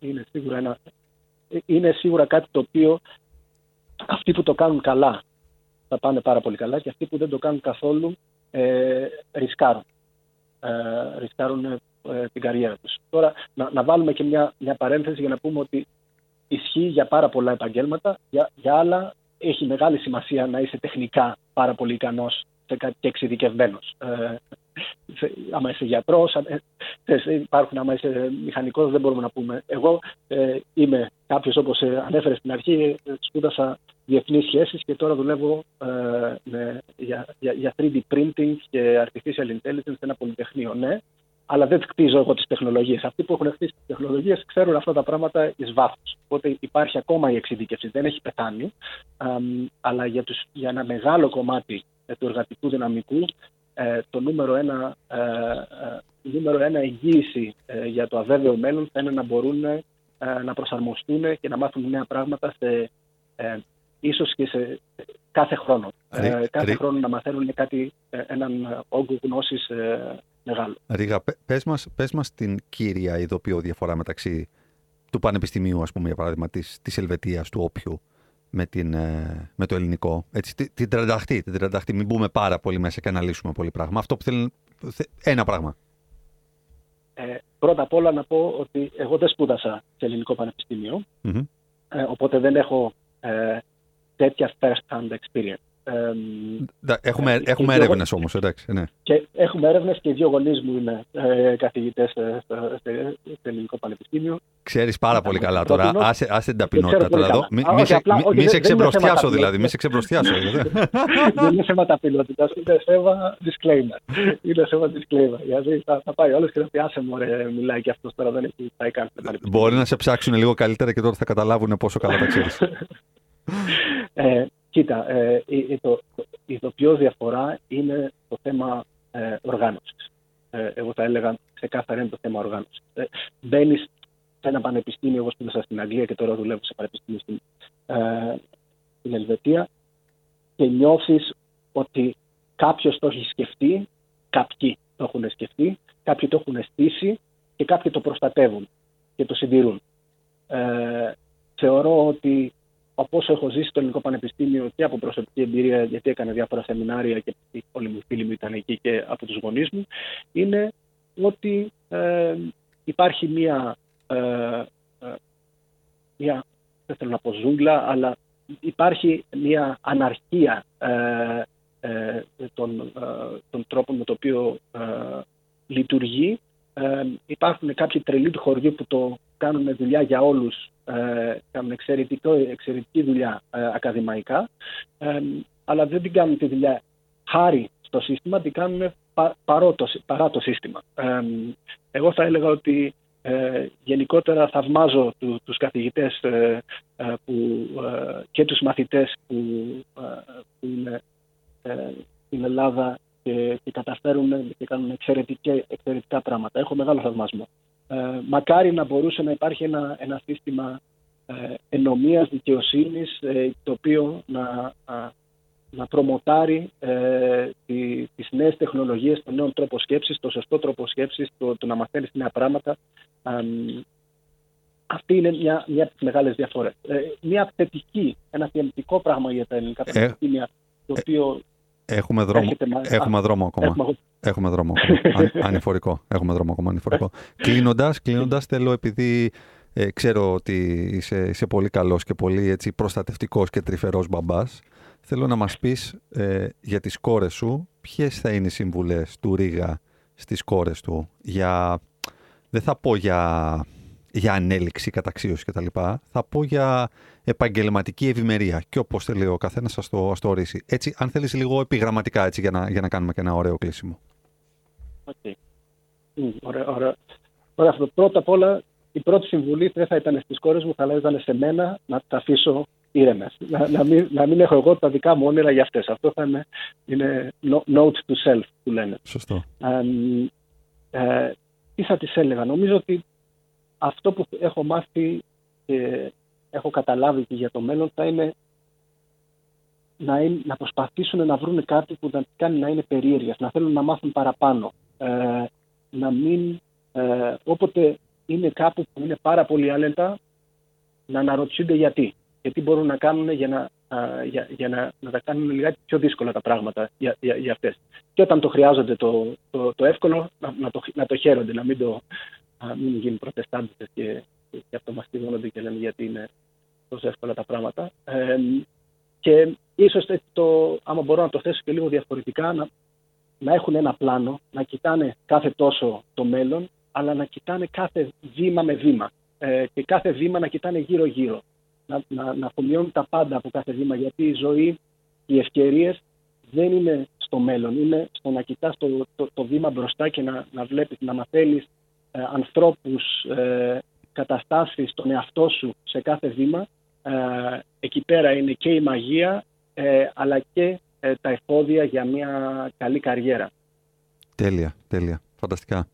Ε, νομίζω θα πάνε πολύ καλά, Ρίγα. Άμα, άμα, άμα τα τηρήσεις αυτά έτσι όπως τα πες με αυτή τη σειρά, νομίζω ότι όλα θα πάνε πολύ καλά.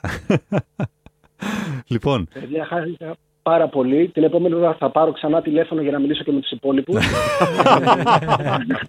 Θα τα πούμε μετά, Ρίγα, μέσα θα πάρω εγώ. Κλείσε, παίρνω εγώ. Τέλεια, κλείσε. λοιπόν σε ευχαριστούμε, σε ευχαριστούμε, Ρίγα. Ευχαριστούμε πολύ. Να είστε καλά, καλό Καλή απόγευμα. Να είσαι καλά, να είσαι καλά, για χαρά. Ευχαριστούμε και εσένα, Κωνσταντίνε. Ήταν ο, ήταν ο Ρίγας Χατζηλάκος, εκτελεστικός διευθυντής Το έχεις πάρει του μονότερμα. ε. τμήματος διαβίου μάθησης της Πολυτεχνικής Σχολής της Λοζάνης στην Ελβετία. Και με αυτό πάμε σε ένα γρήγορο διαλυματάκι και επιστρέφουμε. 989 Αλφα Radio. 989 Αλφα Radio, επιστρέψαμε. Είναι η εκπομπή Θα σας ειδοποιήσουμε με Κωνσταντίνο Κίτσιο, Δημήτρη Κανέλη που και που και Σπύρο Αδριανό στα μικρόφωνα. Ε, μα την ίδια συμμετοχή είχαμε με τον Σπυρό στο Τι με το λες, καλεσμένο μας. πόσε Ε, φορές όχι, εγώ μίλησα όχι. στο Ρίγα. Όχι. Όχι. Μπράβο, ρε Εντάξει. Κωνσταντίνε, όχι. ευχαριστώ πάρα Ε, πολύ. έπρεπε και εγώ να πεταχτώ και να πω Α, εγώ θα έκανα αυτή την ερώτηση. Λες και είμαστε πρώτη γυμνασίου. Α, εντάξει, οκ. Αν θέλετε να παίξουμε βρώμικο παιχνίδι, θα το παίξουμε. Μάλιστα. Εντάξει. Δεν πειράζει. Άστον, εντάξει. άστον, δεν πειράζει, έτσι Είναι ο εντάξει. πόνος. Ο πόνος Δεν πειράζει, παιδιά. Δεν Εντάξει. πειράζει. εξουσιώνεται σε Ορμό, κακία. ορμόνες είναι, δεν πειράζει. Δεν πειράζει, δεν πειράζει. Θέλε- θέλετε dirty game; Θα το Dirty παίξουμε game. dirty Θέλω game. να κυλιστώ στο βούρκο, ναι. Την επόμενη φορά που θα κάνετε ερωτήσεις, ερώτηση ο Κωνσταντίνος του καλεσμένου θα λέω Α, και εγώ αυτό ήθελα να πω. Μμ. Και ας συμμετέχω έτσι στην κουβέντα. Δεν πειράζει. Ευχαριστώ, δεν- Κωνσταντίνε. Ευχαριστώ. Να πούμε την αλήθεια. Εντάξει. Μια φορά να βγει αλήθεια. Οκ. Λοιπόν, Ε, Πάμε. δώρα κάνετε καθόλου τώρα τις γιορτές; τι εννοείς; Δώρα. Δεν ξέρεις την δώρα. Πού να ξέρεις. Δεν σου έχει πάρει ποτέ κανένας. Σου πάρω εγώ. ρε. Κανείς δεν μου παίρνει τώρα εμένα. Λοιπόν, εγώ έχω να πάω αυτή τη βδομάδα. Σε ρώτησε κανένας. Να για μιλήσω λίγο περισσότερο, σε παρακαλώ. Εντάξει, παίρνω, γιατί Άντε, πες, βέβαια, έμαθα εντάξει. ότι έτσι παίζετε μπάλα εσείς εδώ πέρα, οπότε πλέον δεν θα ζητάω κανάδια. Εντάξει. Και θα την αλλάξω όνομα την εκπομπή. Για Πώς πες. την πεις; Θα, είναι, θα συνειδητοποιήσουμε με τον Δημήτρη Κανέλη. Ή, μη σου πω καλύτερα, And his θα band. σας ειδοποιήσει ο Δημήτρης Κανέλης. Όπα, τι. Εντάξει, Σπυρό. Κρεμίζει τη θέση σου σιγά σιγά. Δεν είναι κάτι. θα Όντως, συνηθίσεις. όντως. Θα συνηθίσεις. Όχι, δεν πες το δώρο. Α, δεν πες Το το δώρο, δώρο. μιας που λέγαμε για δώρα γι' αυτό. Ε, λοιπόν, εγώ θα πάω αυτή τη βδομάδα να πάρω δώρα. Μμ. Ε, θέλω να πάρω και σε κοντινούς μου ανθρώπους και στη σύντροφό μου Είσαι πολύ άρα όχι- μακρινός όχι όπως σε εμάς. Κωνσταντίνο. και στη... Που είστε κάτι εσείς για να σας πάρω δώρο. Επειδή κάνουμε μια εκπομπή Είπα εδώ πέρα. πολύ μακρινή. Πολύ μακρινή. Εντάξει. Τα έβγαλα όλες όλα και καλά πάμε. Ε, ναι, να σου πω κάτι. Πιστεύω ότι είναι πολύ σημαντικό στο τέλος της χρονιάς να παίρνεις κάποια δώρα σε κάποιους ανθρώπους. Ε, γιατί πέρα από όλα τα υπόλοιπα, τα σε ευχαριστώ, τα, Μμμ. τους δίνεις λίγο ένα έτσι ότι τους εκτιμάς Ναι, ρε. και Το δεν σκέφτηκες. ανάγκη το δώρο να είναι ακριβό, παιδιά. Μμ. Γιατί εγώ πολύ συχνά κάνω κονσεπτικά δώρα. Άντε, ρε, για πες. Μμ. Δώσε καμία ιδέα. Ε, μπορεί ρε παιδί μου να, να έχουμε πει για κάτι που να, να είχαμε ένα inside joke οι Ναι, δυο ναι, μας ναι. ε, Για τα μαλλιά, ας πούμε. Και να μου πάρεις ναι, ένα ψαλίδι. μπορεί, μπορεί να πάω να σου πάρω μια ξυριστική Ξυριστική, μηχανή να ναι, κουρεύεις. ναι, ναι. Ναι, εντάξει, όχι, δεν θα το έκανα αυτό. Αυτό είναι κακία, ας πούμε. Ναι, είναι και μεγάλη. Είναι κακή Είναι αυτό. και ακριβό δώρο. Όχι, απλά, Είναι απλά στο λέω. ζ- ζελέ και πυλό για τα μαλλιά. Ναι, Ναι. ναι, ναι. ναι. Μπορεί να είχαμε ένα inside joke και να, να πάω να πάρω ρε παιδί μου κάτι που έχει να κάνει με αυτό. Ή να, να κάτσω να μας φτιάξω μια κορνίζα Μμ. με μια φωτογραφία μας. Μμ. Για να θυμόμαστε, ρε παιδί μου, αυτή την εκπομπή. Α πούμε, αυτό δεν θα το κάνω. δεν, θέλ- δεν θέλω να τη θυμόμαστε. Ε, αλλά γενικώς θεωρώ ότι υπάρχουν πάρα πολλές ιδέες. Σίγουρα θα προτείνω στο αγαπητό ακροατήριο να μην μπει στο Google να ψάξει ιδέες, γιατί βγάζει πολύ σάπιες.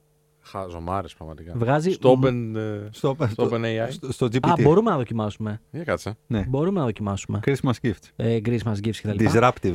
Είδα ότι πήγε ένας και έγραψε στο OpenAI να του φτιάξει το out of office email για τα. Ναι, ποιος το, ε, κάποιος το ανέβασε. Από εδώ, εννοείς Έλληνας. ναι, ναι. ναι, ναι. Κάποιος, κά- το είδα κι εγώ. Ναι, θυμάμαι ποιος. Εντάξει, δεν χρειάζεται να πούμε το Α, όνομα συγγνώμη, στον αέρα. εντάξει, ας μην το πούμε, ναι. Εντάξει. Ε, το λέω μπορεί να μην θέλει το παιδί. Ναι, ναι, αφού Ε, το αλλά αυτό κοινοποίησε, τι εννοείς, ε, δεν κατάλαβα. Εντάξει, εμείς εντάξει. τηρούμε τώρα τα, Ε, τα- αυτά τα GDPR, Ναι. πώς τα λένε οι ξένοι, δεν τα ξέρω. Ε, μ, λοιπόν, και, και καλά, ακούς Σπύρο, Ναι, ακούω. Ε, γιατί κάτι παίζει πασχέτζα, έχεις το λάθος, δεν ξέρω τι κάνεις. Ε, μ, έβαλε το OpenAI να του Ναι. γράψει το out of office email σαν να το έγραφε ο Jesus. Ο, Jesus, Ισ- ο Ιησούς. αλήθεια. Ναι. Ε, και είχε διάφορα έτσι μέσα χιουμοριστικά από το, από το OpenAI. Είναι και χιουμορίστες τα ρομπότ. Δεν μας φτάνουν όλα τα άλλα. Είναι και αστιάτορες. Ε, οπότε, αν άλλη μια ιδέα να- για να φτιάξουμε δημιουργικά ε, open. Ε, τι θες Κωνσταντίνα; Βγες ένα διάλειμμα. Εγώ ή και εσείς μαζί; Τι Όλοι. πέρασε η ώρα. Ναι. Τόσο γρήγορα. Ε, Είχαμε, Καλά, μέχρι είχαμε να τα μεγάλο. ανοίξεις Εσύ, Σπύρο, Ε, ε, θε- Μου ζητάει να κάνω login τώρα. Πολύ έξυπνο είναι. Δεν ξέρει ποιος είμαι. Είχαμε μεγάλο on με το, με το Ρίγα πριν, οπότε πρέπει να πάμε σε διαφημίσεις τώρα. Για, για βγάλε μας λίγο, Δημήτρη. Πάμε. Έλα, 989 Αλφα Radio επιστρέφουμε. 989 Αλφα Radio επιστρέψαμε. Είναι η εκπομπή θα σας ειδοποιήσουμε με τον Δημήτρη Κανέλη. Σκέτο. Σκέτο, δεν χρειάζεται να βρει κάτι άλλο. Featuring Δημήτρης Κανέλης με το φίλο μου τον Κωνσταντίνο Κίτζιο και έχουμε και ένα καλεσμένο εδώ πέρα, το, Σπύ... το Σπύρο Ανδριανό που κάτι πληκτρογραφεί δεν ε, πληκτρολογεί. Πληκτρογραφεί, σωστά. Λοιπόν, έχουμε μια λίστα από το OpenAI με δώρα Χριστουγέννων. Και είναι πολύ καλές ιδέες, εγώ μπορώ να πω. Για πες μας μερικές, Λοιπόν, άμα λέει. θες, έτσι. Είναι 10, 10 θα πούμε τις τρεις top για Οκ. μένα. Μην ε, λέμε για τα πάντα. Λέει a new book or a set of books, ε, ένα βιβλίο ή ε, ένα πλήθος βιβλίων από έναν αγαπημένο συγγραφέα. Πολύ ωραίο δώρο είναι αυτό. Εντάξει, χωρίς το AI δεν το είχαμε σκεφτεί αυτό. Πάλι καλά που ήρθε το AI στη ζωή μας. Απορώ πώς- Απορώ πώς το σκέφτηκε. Να είναι καλά το Λοιπόν. Skynet, έτσι. Λοιπόν, α, λέει α, μια συνδρομή. μια συνδρομή σε ένα αγαπημένο περιοδικό. Εντάξει. 1980. Νιώθω ότι είμαστε στο 3000. Το νιώθω κι εσείς. Μας τα προτείνει αυτά μέσα από κάποια time machine. Ναι, Είναι ναι, τόσο ναι. μπροστά τα δώρα. Ναι. Και λέει a fun board game or a puzzle. Ένα puzzle δηλαδή. Ναι, Είναι ένα- εντάξει. Λοιπόν, μου έχουν φέρει πάρα πολλές φορές puzzle. Ναι. Ε, Το έχεις πετάξει και όλες τις φορές. Ε. Ξέρεις τι έχω κάνει; Το έχω διακοσμήσει στη βιβλιοθήκη με το κουτί που έχει την εικόνα του puzzle απ' έξω. λέω γιατί να κάτσω, να... δεν πρέπει να κάτσω να το φτιάξω. Χρόνο δεν έχω. Οπότε λέω θα το πάρω Χρόνο με το για κουτί. puzzle δεν έχεις. Χρόνο για puzzle. Για ναι. LOL έχεις. Για LOL δεν έχω. Ναι. Το- Τι; Για Apex έχω. Λοιπόν, θα βάλω στο OpenAI ναι. να μας γράψει ένα παράδειγμα Ναι. για ευχητήρια κάρτα. Εντάξει. Τι λέτε; Εντάξει, ο άλλος έγραψε σαν name ο Jesus out of office. Ναι, ναι, ναι. Ήταν πιο καλό από το δικό σου δηλαδή. Ναι, μας το είπες λίγο Σπύρος σαν να έκανες το groundbreaking πρόταση, ας πούμε. Κάνω groundbreak γιατί εγώ δεν ξέρω να. τα- Βαριέμαι να τα σκέφτομαι αυτά. Μμ. Βαριέμαι. Έχω, ε, σκέψου και το βιβλίο που όταν μου ζητάνε να υπογράψω. Ναι. Έχω βρει ένα, το οποίο νομίζω είναι πάρα πολύ καλό και το γράφω Σε όλους γράψεις το ίδιο δηλαδή; με το όνομά τους. Α, θες, θες να μας το πεις; Αδιανόητο personalization. Μου θυμίζεις τα newsletter. Να πάρει το Που βιβλίο μου λένε και να καλή- σας το απογράψω το δεις. Tailor made είναι όλο έτσι. Είναι tailor made τα newsletter Ναι. από τα e-shop που έρχονται. Το bespoke ας πούμε το έχεις καταπιεί. Ναι, που λένε Καλημέρα Σπύρος. Ξέρεις, γιατί έχουν κρατήσει από τα παιδιά του Ναι, newsletter ναι, το ναι, πρώτο, ναι, το ναι, first ναι. name και δεν έχουν μπει καν στη διαδικασία να σβήσουν. Ή να, τα- να κάτσει ένας Ένας. χριστιανός ή οποιαδήποτε άλλη θρησκεία. να τα μετα... Γιατί ξέρεις, είμαστε και woke, πρέπει να λέμε οποιαδήποτε άλλη θρησκεία. Ναι. Να τα μετατρέψει ε, και να πει ρε παιδί μου ότι θα, okay, θα κάτσω να χειριστώ, να κάνω λίγο data filtering. Ναι. Και είναι ε, Καλημέρα Σπύρος. Καλημέρα Δημήτρης, τι κάνεις; Που είναι τα newsletter από τι εταιρείε. Να σου πω, για πες τι γράφεις στο βιβλίο σου στην, ε, στην αφιέρωση. Να το πάρεις και να έρθεις στο υπογράψω και θα δεις. Μου το έχεις υπογράψει. Αλλά Ναι. εμένα μου έχει γράψει customized. Το ξέρω. Αλήθεια. Μμ. Α, Αποκλείεται. και σε μένα μου έγραψες το ίδιο. Μήπως νομίζεις ότι είναι customized και είναι αυτό; Ε, Θα το δούμε μετά, οι δυο μας. Και Κοίτα, εμένα μου το έχεις γράφω υπογράψει. αυτό που πιστεύω. Και εμένα μου το έχεις Αλήθεια το υπογράψει. έχω πιστέψει. Αλήθεια το πιστεύω αυτό. Και το, και το λέω γιατί Για πες. θεωρώ ότι αυτό χρειάζεται ο κάθε άνθρωπος για να αξιοποιήσει καλύτερα το βιβλίο που έχει στο Θα μας πεις τώρα; μπροστά του. Ναι, είναι γνώση και δράση. Γνώση και δράση Γεωργία. Στο Γιώργο, Ναι. εντάξει, αναδραξίας. Ε, γνώση και δράση πάντα. Ναι. Με αγάπη, ξέρω εγώ, Σπύρος. Σκεπτόμενο, ε. Άμα είναι γυναίκα. Πού είναι αυτό το όνομά τη. Με αγάπη, Σπύρος από κάτω. Δεν γράφεις μια γυναίκα. Ναι, αξίας. γυναίκα αξίας. Α, Α, το Ναι, ναι, αλλάζεις βέβαια, αυτό. εννοείται. ρε, Εντάξει, είπαμε. Εκεί το πάμε personalized. Εντάξει, αυτό. Εκεί παραμετροποιείται όντως. Οκ. Γιατί Εντάξει. πιστεύω ότι η γνώση χωρίς τη δράση δεν είναι τίποτα. Παιδιά, να σου πω μια πολύ άσχημη εμπειρία που είχα. Μμ. Όταν ε, πρωτοέβγαλα το βιβλίο μου, μπήκαν ρε παιδί μου οι γνωστοί από το Instagram που έχω και το παρήγγειλαν. Εντάξει, λογικό, ξέρεις να στηρίξουμε κτλ. Και μπήκαν και Και κάποιοι. οι που τρεις, είναι- ε. Και, ναι, ναι. και μπήκαν και κάποιοι που είναι από πιο εξωτερικό κύκλο. Έχουμε κρατήσει μια επαφή με τα χρόνια από εδώ και από εκεί. Και ρε παιδί μου, όταν πρωτοπήγα στο, στον εκδοτικό οίκο να υπογράψω τα πρώτα, ε, ήταν αρκετά ρε παιδί μου. Ήταν, ξέρω εγώ, 150 βιβλία είχαν μαζευτεί από γνωστούς να φύγουν. Και μου λένε πρέπει να υπογραφούν όλα. Ε, από ένα σημείο και μετά κουράστηκα. Το, χει- το χέρι μου δεν έχω συνηθίσει να γράφω και μετά το σχολείο, δεν έχουμε ξαναγράψει και τη σχολή. Όλα σε υπολογιστή τα κάνουμε πια. Ε, και από ένα σημείο και μετά το αναγνωρίζω κι εγώ ότι ξέρεις, τα γράμματά μου βγαίναν λίγο, ας πούμε, όχι καλλιγραφία. Ναι. Λοιπόν, και πήγε ένας παιδιά. Με πείραξε, δεν θα σα πω ψέματα. Έτσι, θα είμαι ειλικρινής μαζί σας. Με πείραξε. Ε, και ανέβασε story ε, με την υπογραφή και έγραψε πάλι καλά που δεν το έγραψε χειρόγραφα.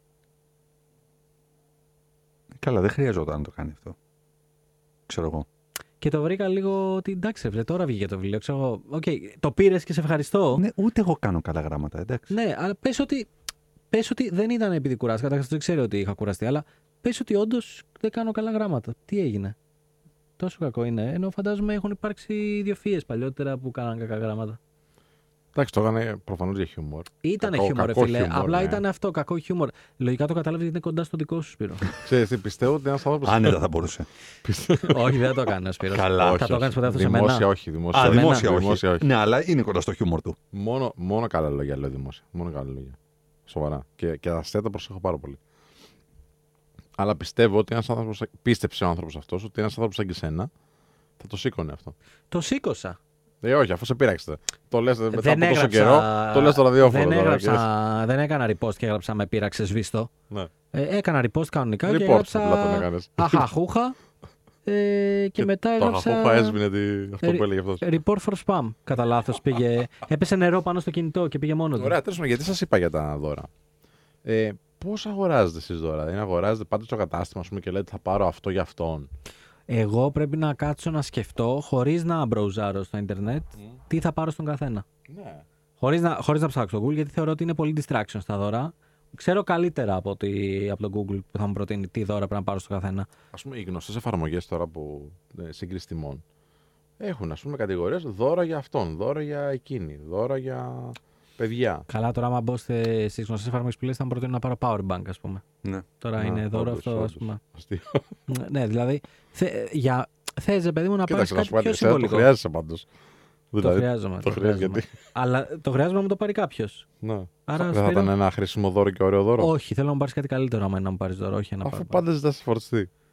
Δεν έχει σημασία. Μπορεί να θέλω να ζητάω φορτιστή. Ναι, αλλά νομίζω ότι και μόνο που πήγα στα μάξι να φέρω το καλώδιο. Είσαι ήρωας. Είσαι, Δεν You're είμαι. my hero. Thank you. Πάντως για τα δώρα θα πω, για να βοηθήσω λίγο τον κόσμο, ότι πολλές φορές έχω τα δώρα που έχω κρατήσει και μετά από μια δεκαετία δεν έχουν να κάνουν τόσο με ρούχα και τέτοια. Ε, Γιατί χαλάνε και τα ρούχα. Γι' ναι. αυτό δεν μπορεί να δηλαδή, να ρωτήσεις. σου πω ένα ωραίο δώρο που μου κάνανε πέρσι από ένα Για συνεργάτη. πες.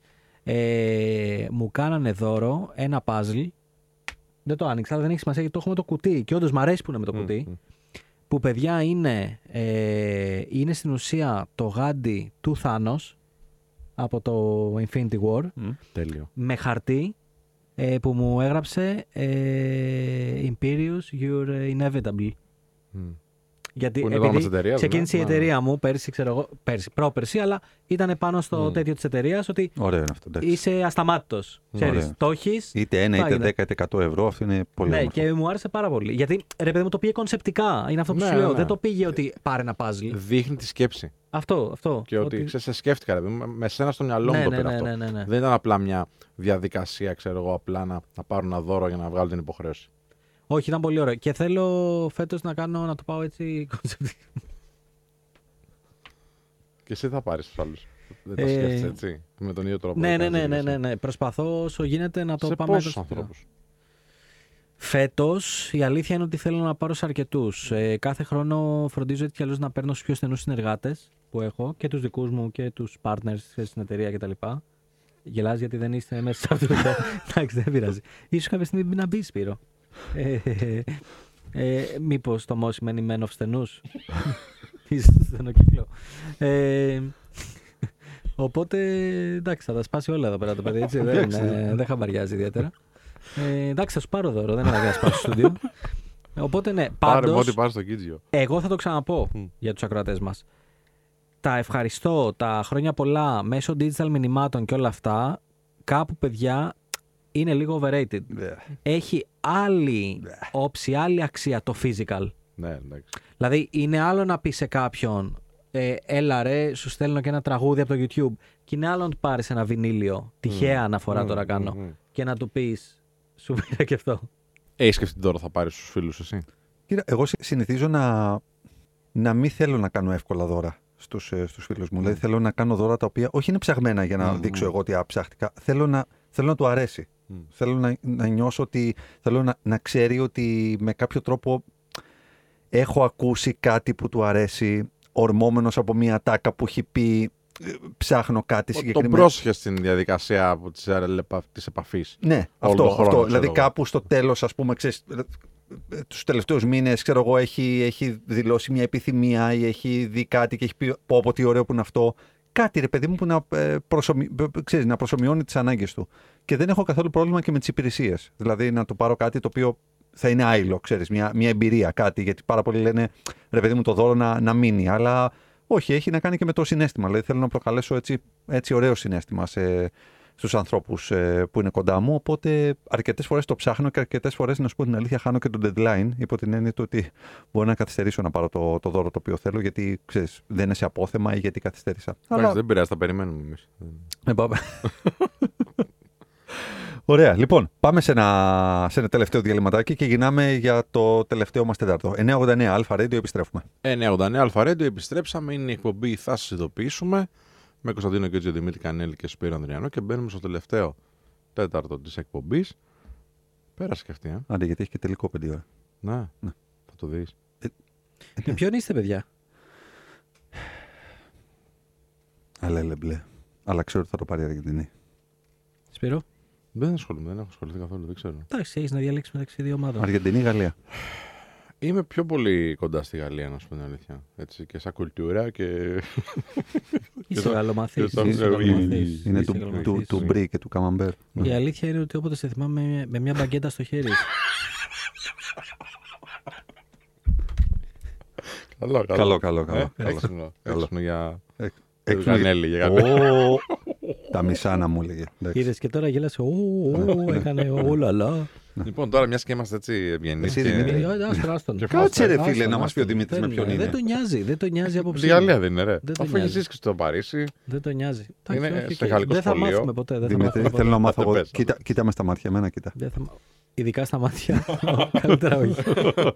Ένα γαλλικό φιλί. λοιπόν, πάμε, πάμε, πάμε παρακάτω. Έλα, πες, δεν πειράζει. Ε, είμαι με τη Γαλλία. Θα σου εξηγήσω γιατί όμως. Ε, τη Γαλλία γενικά σαν χώρα δεν θα πω τη μισώ. Ε, δεν είχα περάσει ούτε καλά όταν ζούσα εκεί, ούτε όταν δούλευα εκεί. Οι Παριζιάνοι είναι πολύ. Σοβινιστές. Ναι, σοβινιστές, δηλαδή καμία φιλοξενία. Το αντίθετο από τους Έλληνες, κυριολεκτικά.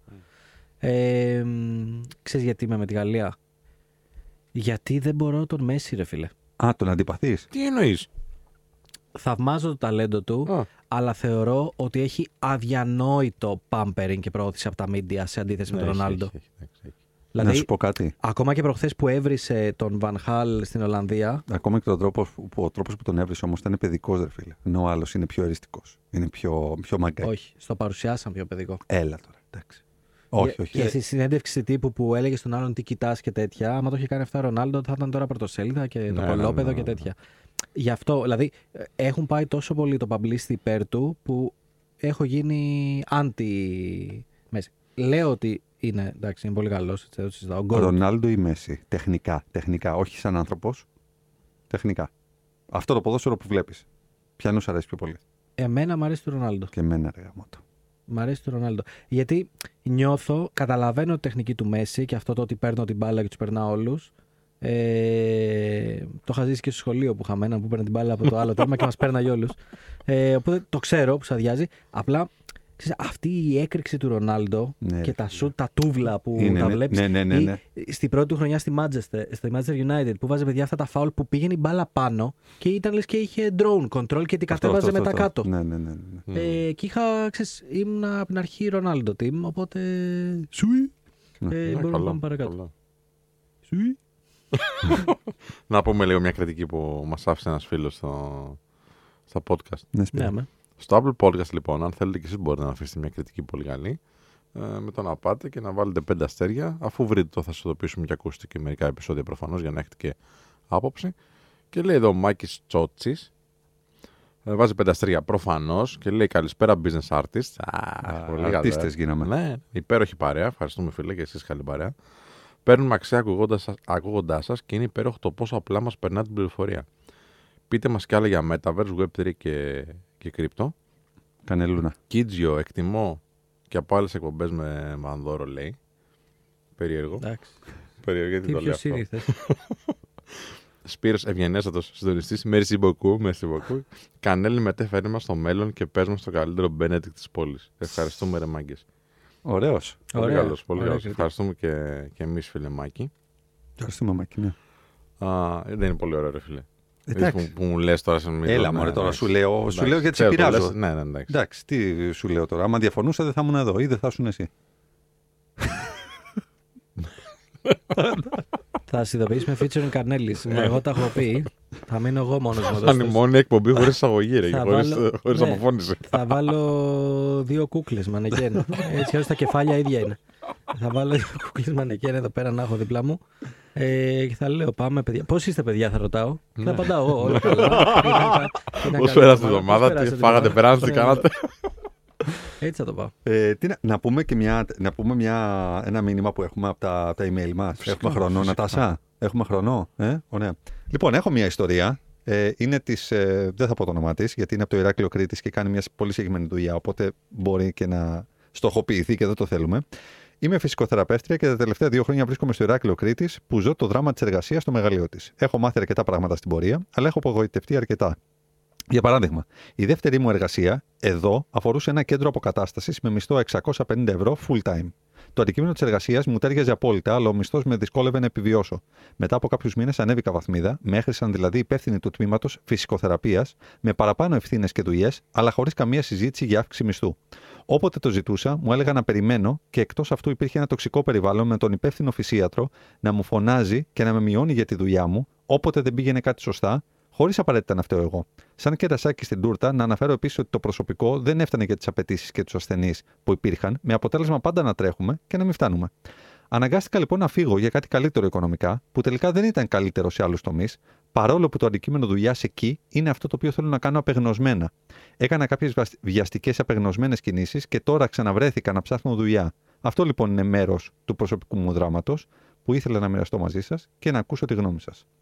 Ε, Σα ο Στιφάν λέει: Έχω ξεκινήσει τα επεισόδια από την αρχή. Στο πέμπτο επεισόδιο, λοιπόν, αναφέρω ότι μπορούμε να σας στείλουμε το βιογραφικό και να μας πείτε τη γνώμη σας. Σας επισυνάπτω λοιπόν το δικό μου και περιμένουμε μόνο ανυπομονησία τα σχόλιά σας. Ε, αγαπητοί μου, το έχω προωθήσει στο Δημήτρη Κανέλη. Λογικά μέχρι το 2025 θα σου έχει απαντήσει για το βιογραφικό σου. 2030. Εντάξει, αλλάζει η χρονιά τώρα. εντάξει, Σωστά. Τελειώνει. Ε, Πλησιάζουμε. Λοιπόν, η ιστορία της κοπέλας θα πούμε τι πιο σύνηθες στο κομμάτι του ότι εμένα με ενοχλεί πάρα πολύ όχι μόνο το τοξικό περιβάλλον και το γεγονός ότι ε, ανα, της ε, αναθέσανε παραπάνω ευθύνες χωρίς αύξηση μισθού κτλ. Αλλά κυρίως το ότι έχει ένα πόνο γιατί έχει φύγει από κάτι το οποίο θέλει απεγνωσμένα να κάνει και δεν της επιτρέπεται, και μάλιστα σε μια πολύ κλειστή κοινωνία με περιορισμένες δυνατότητες εκεί πέρα, να το κάνει λόγω και του μισθού, αλλά και λόγω και της εσωτερική, του εσωτερικού κλίματος, κουλτούρας και συμπεριφοράς. Και αυτό, είναι, αυτό πάντα με πονάει πάρα πολύ, ειδικά όταν συναντώ ανθρώπους που έχουν βρει το, το, το μεράκι τους, το πάθος τους κτλ. Και, και δεν μπορούν να το εξασκήσουν λόγω των εσωτερικών συνθήκων. Θα πω κάτι το οποίο ξέρω ότι είναι δύσκολο. Άμα δεν σε σηκώνει μια αγορά, ρε φίλε, πας σε μια άλλη. Ε, που αυτό σημαίνει, ξέρεις τι, ε, άλλο, άλλο επάγγελμα, άλλη καριέρα ίσως ή άλλη πόλη. Και τα δύο έχουν τι δυσκολίε τους. Το ζυγίζει και βλέπεις, αλλά το να ζεις μια κατάσταση καθημερινά η οποία δεν σε ικανοποιεί, έχει μεγαλύτερο κόστος. Συμφωνώ. Εγώ θα έλεγα άλλη πόλη και αν αγαπητή μου δεν βρίσκεις εκεί κάτι και όντως καταλαβαίνω ότι είναι πολύ συγκεκριμένες οι ευκαιρίες για φυσικοθεραπεία και ούτω καθεξής στο, στο Ηράκλειο της Κρήτης, με χαρά να επικοινωνήσεις μαζί μας ε, και με μένα προσωπικά να δούμε τι, τι μπορούμε και πώς μπορούμε να σε βοηθήσουμε εδώ στην Αθήνα αν, αν θεωρείς ότι έχει έρθει η ώρα για σένα για το, για το, μεγάλο, για το μεγάλο αυτό βήμα που το λέμε πολλές φορές μεγάλο βήμα. Όλα μια απόφαση είναι. Δεν είναι, δεν είναι και, κάτι, και κάτι σπουδαίο το να αλλάξεις, μια, να αλλάξεις ένα, ένα τόπο ας πούμε, διαμονής αν οι, οι συγκυρίες και το, και το τελικό πρόσημο είναι θετικό. Αλλά τι πιο σύνηθες, όπως λέει και ο Δημήτρης, να θες να κάνεις πέντε πράγματα και οι συνθήκες να μην, σε, να μην στο επιτρέπουν ειδικά στο, στο κομμάτι το εσωτερικό. Και τι, και τέλος πάντων δεν μπορώ να καταλάβω τους ανθρώπους τους οποίους αντιλαμβάνονται ότι έχουν συνεργάτες οι οποίοι πραγματικά γουστάρουν αυτό που κάνουν και δεν τους δίνουν το, το πεδίο και, την, ε, και το περιθώριο να εξελιχθούν εσωτερικά και δεν μιλάω μόνο μισθολογικά. Να περνάνε τουλάχιστον καλά. Anyway, λοιπόν, ε, αυτό ήταν και για αυτό το, το σουκού. Είναι ωραίο μήνυμα να κλείσουμε αυτό. Ότι, ξέρεις τι, αν έχεις δυσκολίες, ρε παιδί μου, και βλέπεις ότι δεν, δεν μπορείς να τα αλλάξεις, δεν είναι και τίποτα να πας σε μια άλλη κατάσταση. Μια άλλη αγορά, μια άλλη πόλη. Ε, ίσως ένα άλλο επάγγελμα. Μπορεί μπορεί να είναι κοντινός αυτό που κάνεις ήδη. Μπορεί, ναι, μπορεί. Και οι περισσότερες φορές δεν είναι ότι δεν μας αρέσει το κάτι καινούριο. Είναι ότι το φοβόμαστε. Αυτό είναι. Πα- Πάντα, πάντα εκεί καταλήγουμε Μμ. τελικά. Ότι προσπαθούμε να αποφύγουμε τον πόνο. Ο πόνος εμπεριέχει ε, το, το κομμάτι του φόβου γιατί έχει μέσα το κομμάτι της αλλαγής. Άσε μωρέ τι να κάνω τώρα, δεν έχω βολευτεί. Άσε εδώ έχω τις φίλες μου, τους φίλους μου. Άσε ο- ο- αυτό και τελικά ξέρεις, περνάνε τα χρόνια, περνάει η ζωή και είσαι στη, στην, ίδια, στην ίδια φάση. Αγαπάμε Κρήτη πάντως, γιατί έτσι είναι μια πικρία έτσι όπως τα είπαμε. Όχι, ναι, αγαπάμε Κρήτη. Αλλήμον, αλλήμον. Καλός, κακός και σε προηγούμενο μήνυμα που έχουμε διαβάσει φίλου και φίλης. Εντάξει, οι ευκαιρίες βρίσκονται κατά κύριο λόγο στην Αθήνα. Αυτό είναι το οποίο συζητάμε. Μακάρι να υπήρχαν περισσότερες στο Ηράκλειο, στα Χανιά, στο Ρέθινο ή οπουδήποτε αλλού και να έμενε, στο, να έμενε στον τόπο της. Δεν, δεν ζητάμε από τον κόσμο να έρθει στην Αθήνα. σα ίσα. Ζητάμε από το κράτος και τις δομές που υπάρχουν για αποκεντροποίηση και για ευκαιρίες επαγγελματικές εκτός Αθηνών. Έχουμε μαζευτεί ήδη πάρα πολύ εδώ. Λοιπόν, Πάμε να, πάμε να χαιρετήσουμε τον κόσμο μας. Ε, πέντε η ώρα τελικός ε, Μουντιάλ. Ε, εμείς εδώ Το Και- πανηγυρίζουμε, λέω και το, και το επόμενο σουκού Χριστουγεννιάτικα, εδώ πέρα, εκπομπούλες ε, και μελομακάρονα. Λοιπόν, ε, σας ευχαριστούμε πάρα πολύ για την ακρόαση. Καλή εβδομάδα από αύριο. Ε, να είστε όλοι καλά. Μην ξεχάσετε να κάνετε κριτική. Κριτική πέντε αστέρια παντού, όπου... Και Spotify και Apple Podcast και Google Podcast. Ότι- Προτιμούμε Apple Podcast γιατί έχει και το γραπτό και Spotify γιατί είναι εύκολο και γρήγορο. Λοιπόν, σας ευχαριστούμε για την ακρόαση. Τα λέμε το επόμενο σουκού 12 η ώρα, Dan. Μέχρι τότε να προσέχετε. Γεια χαρά. Γεια χαρά. Γεια χαρά.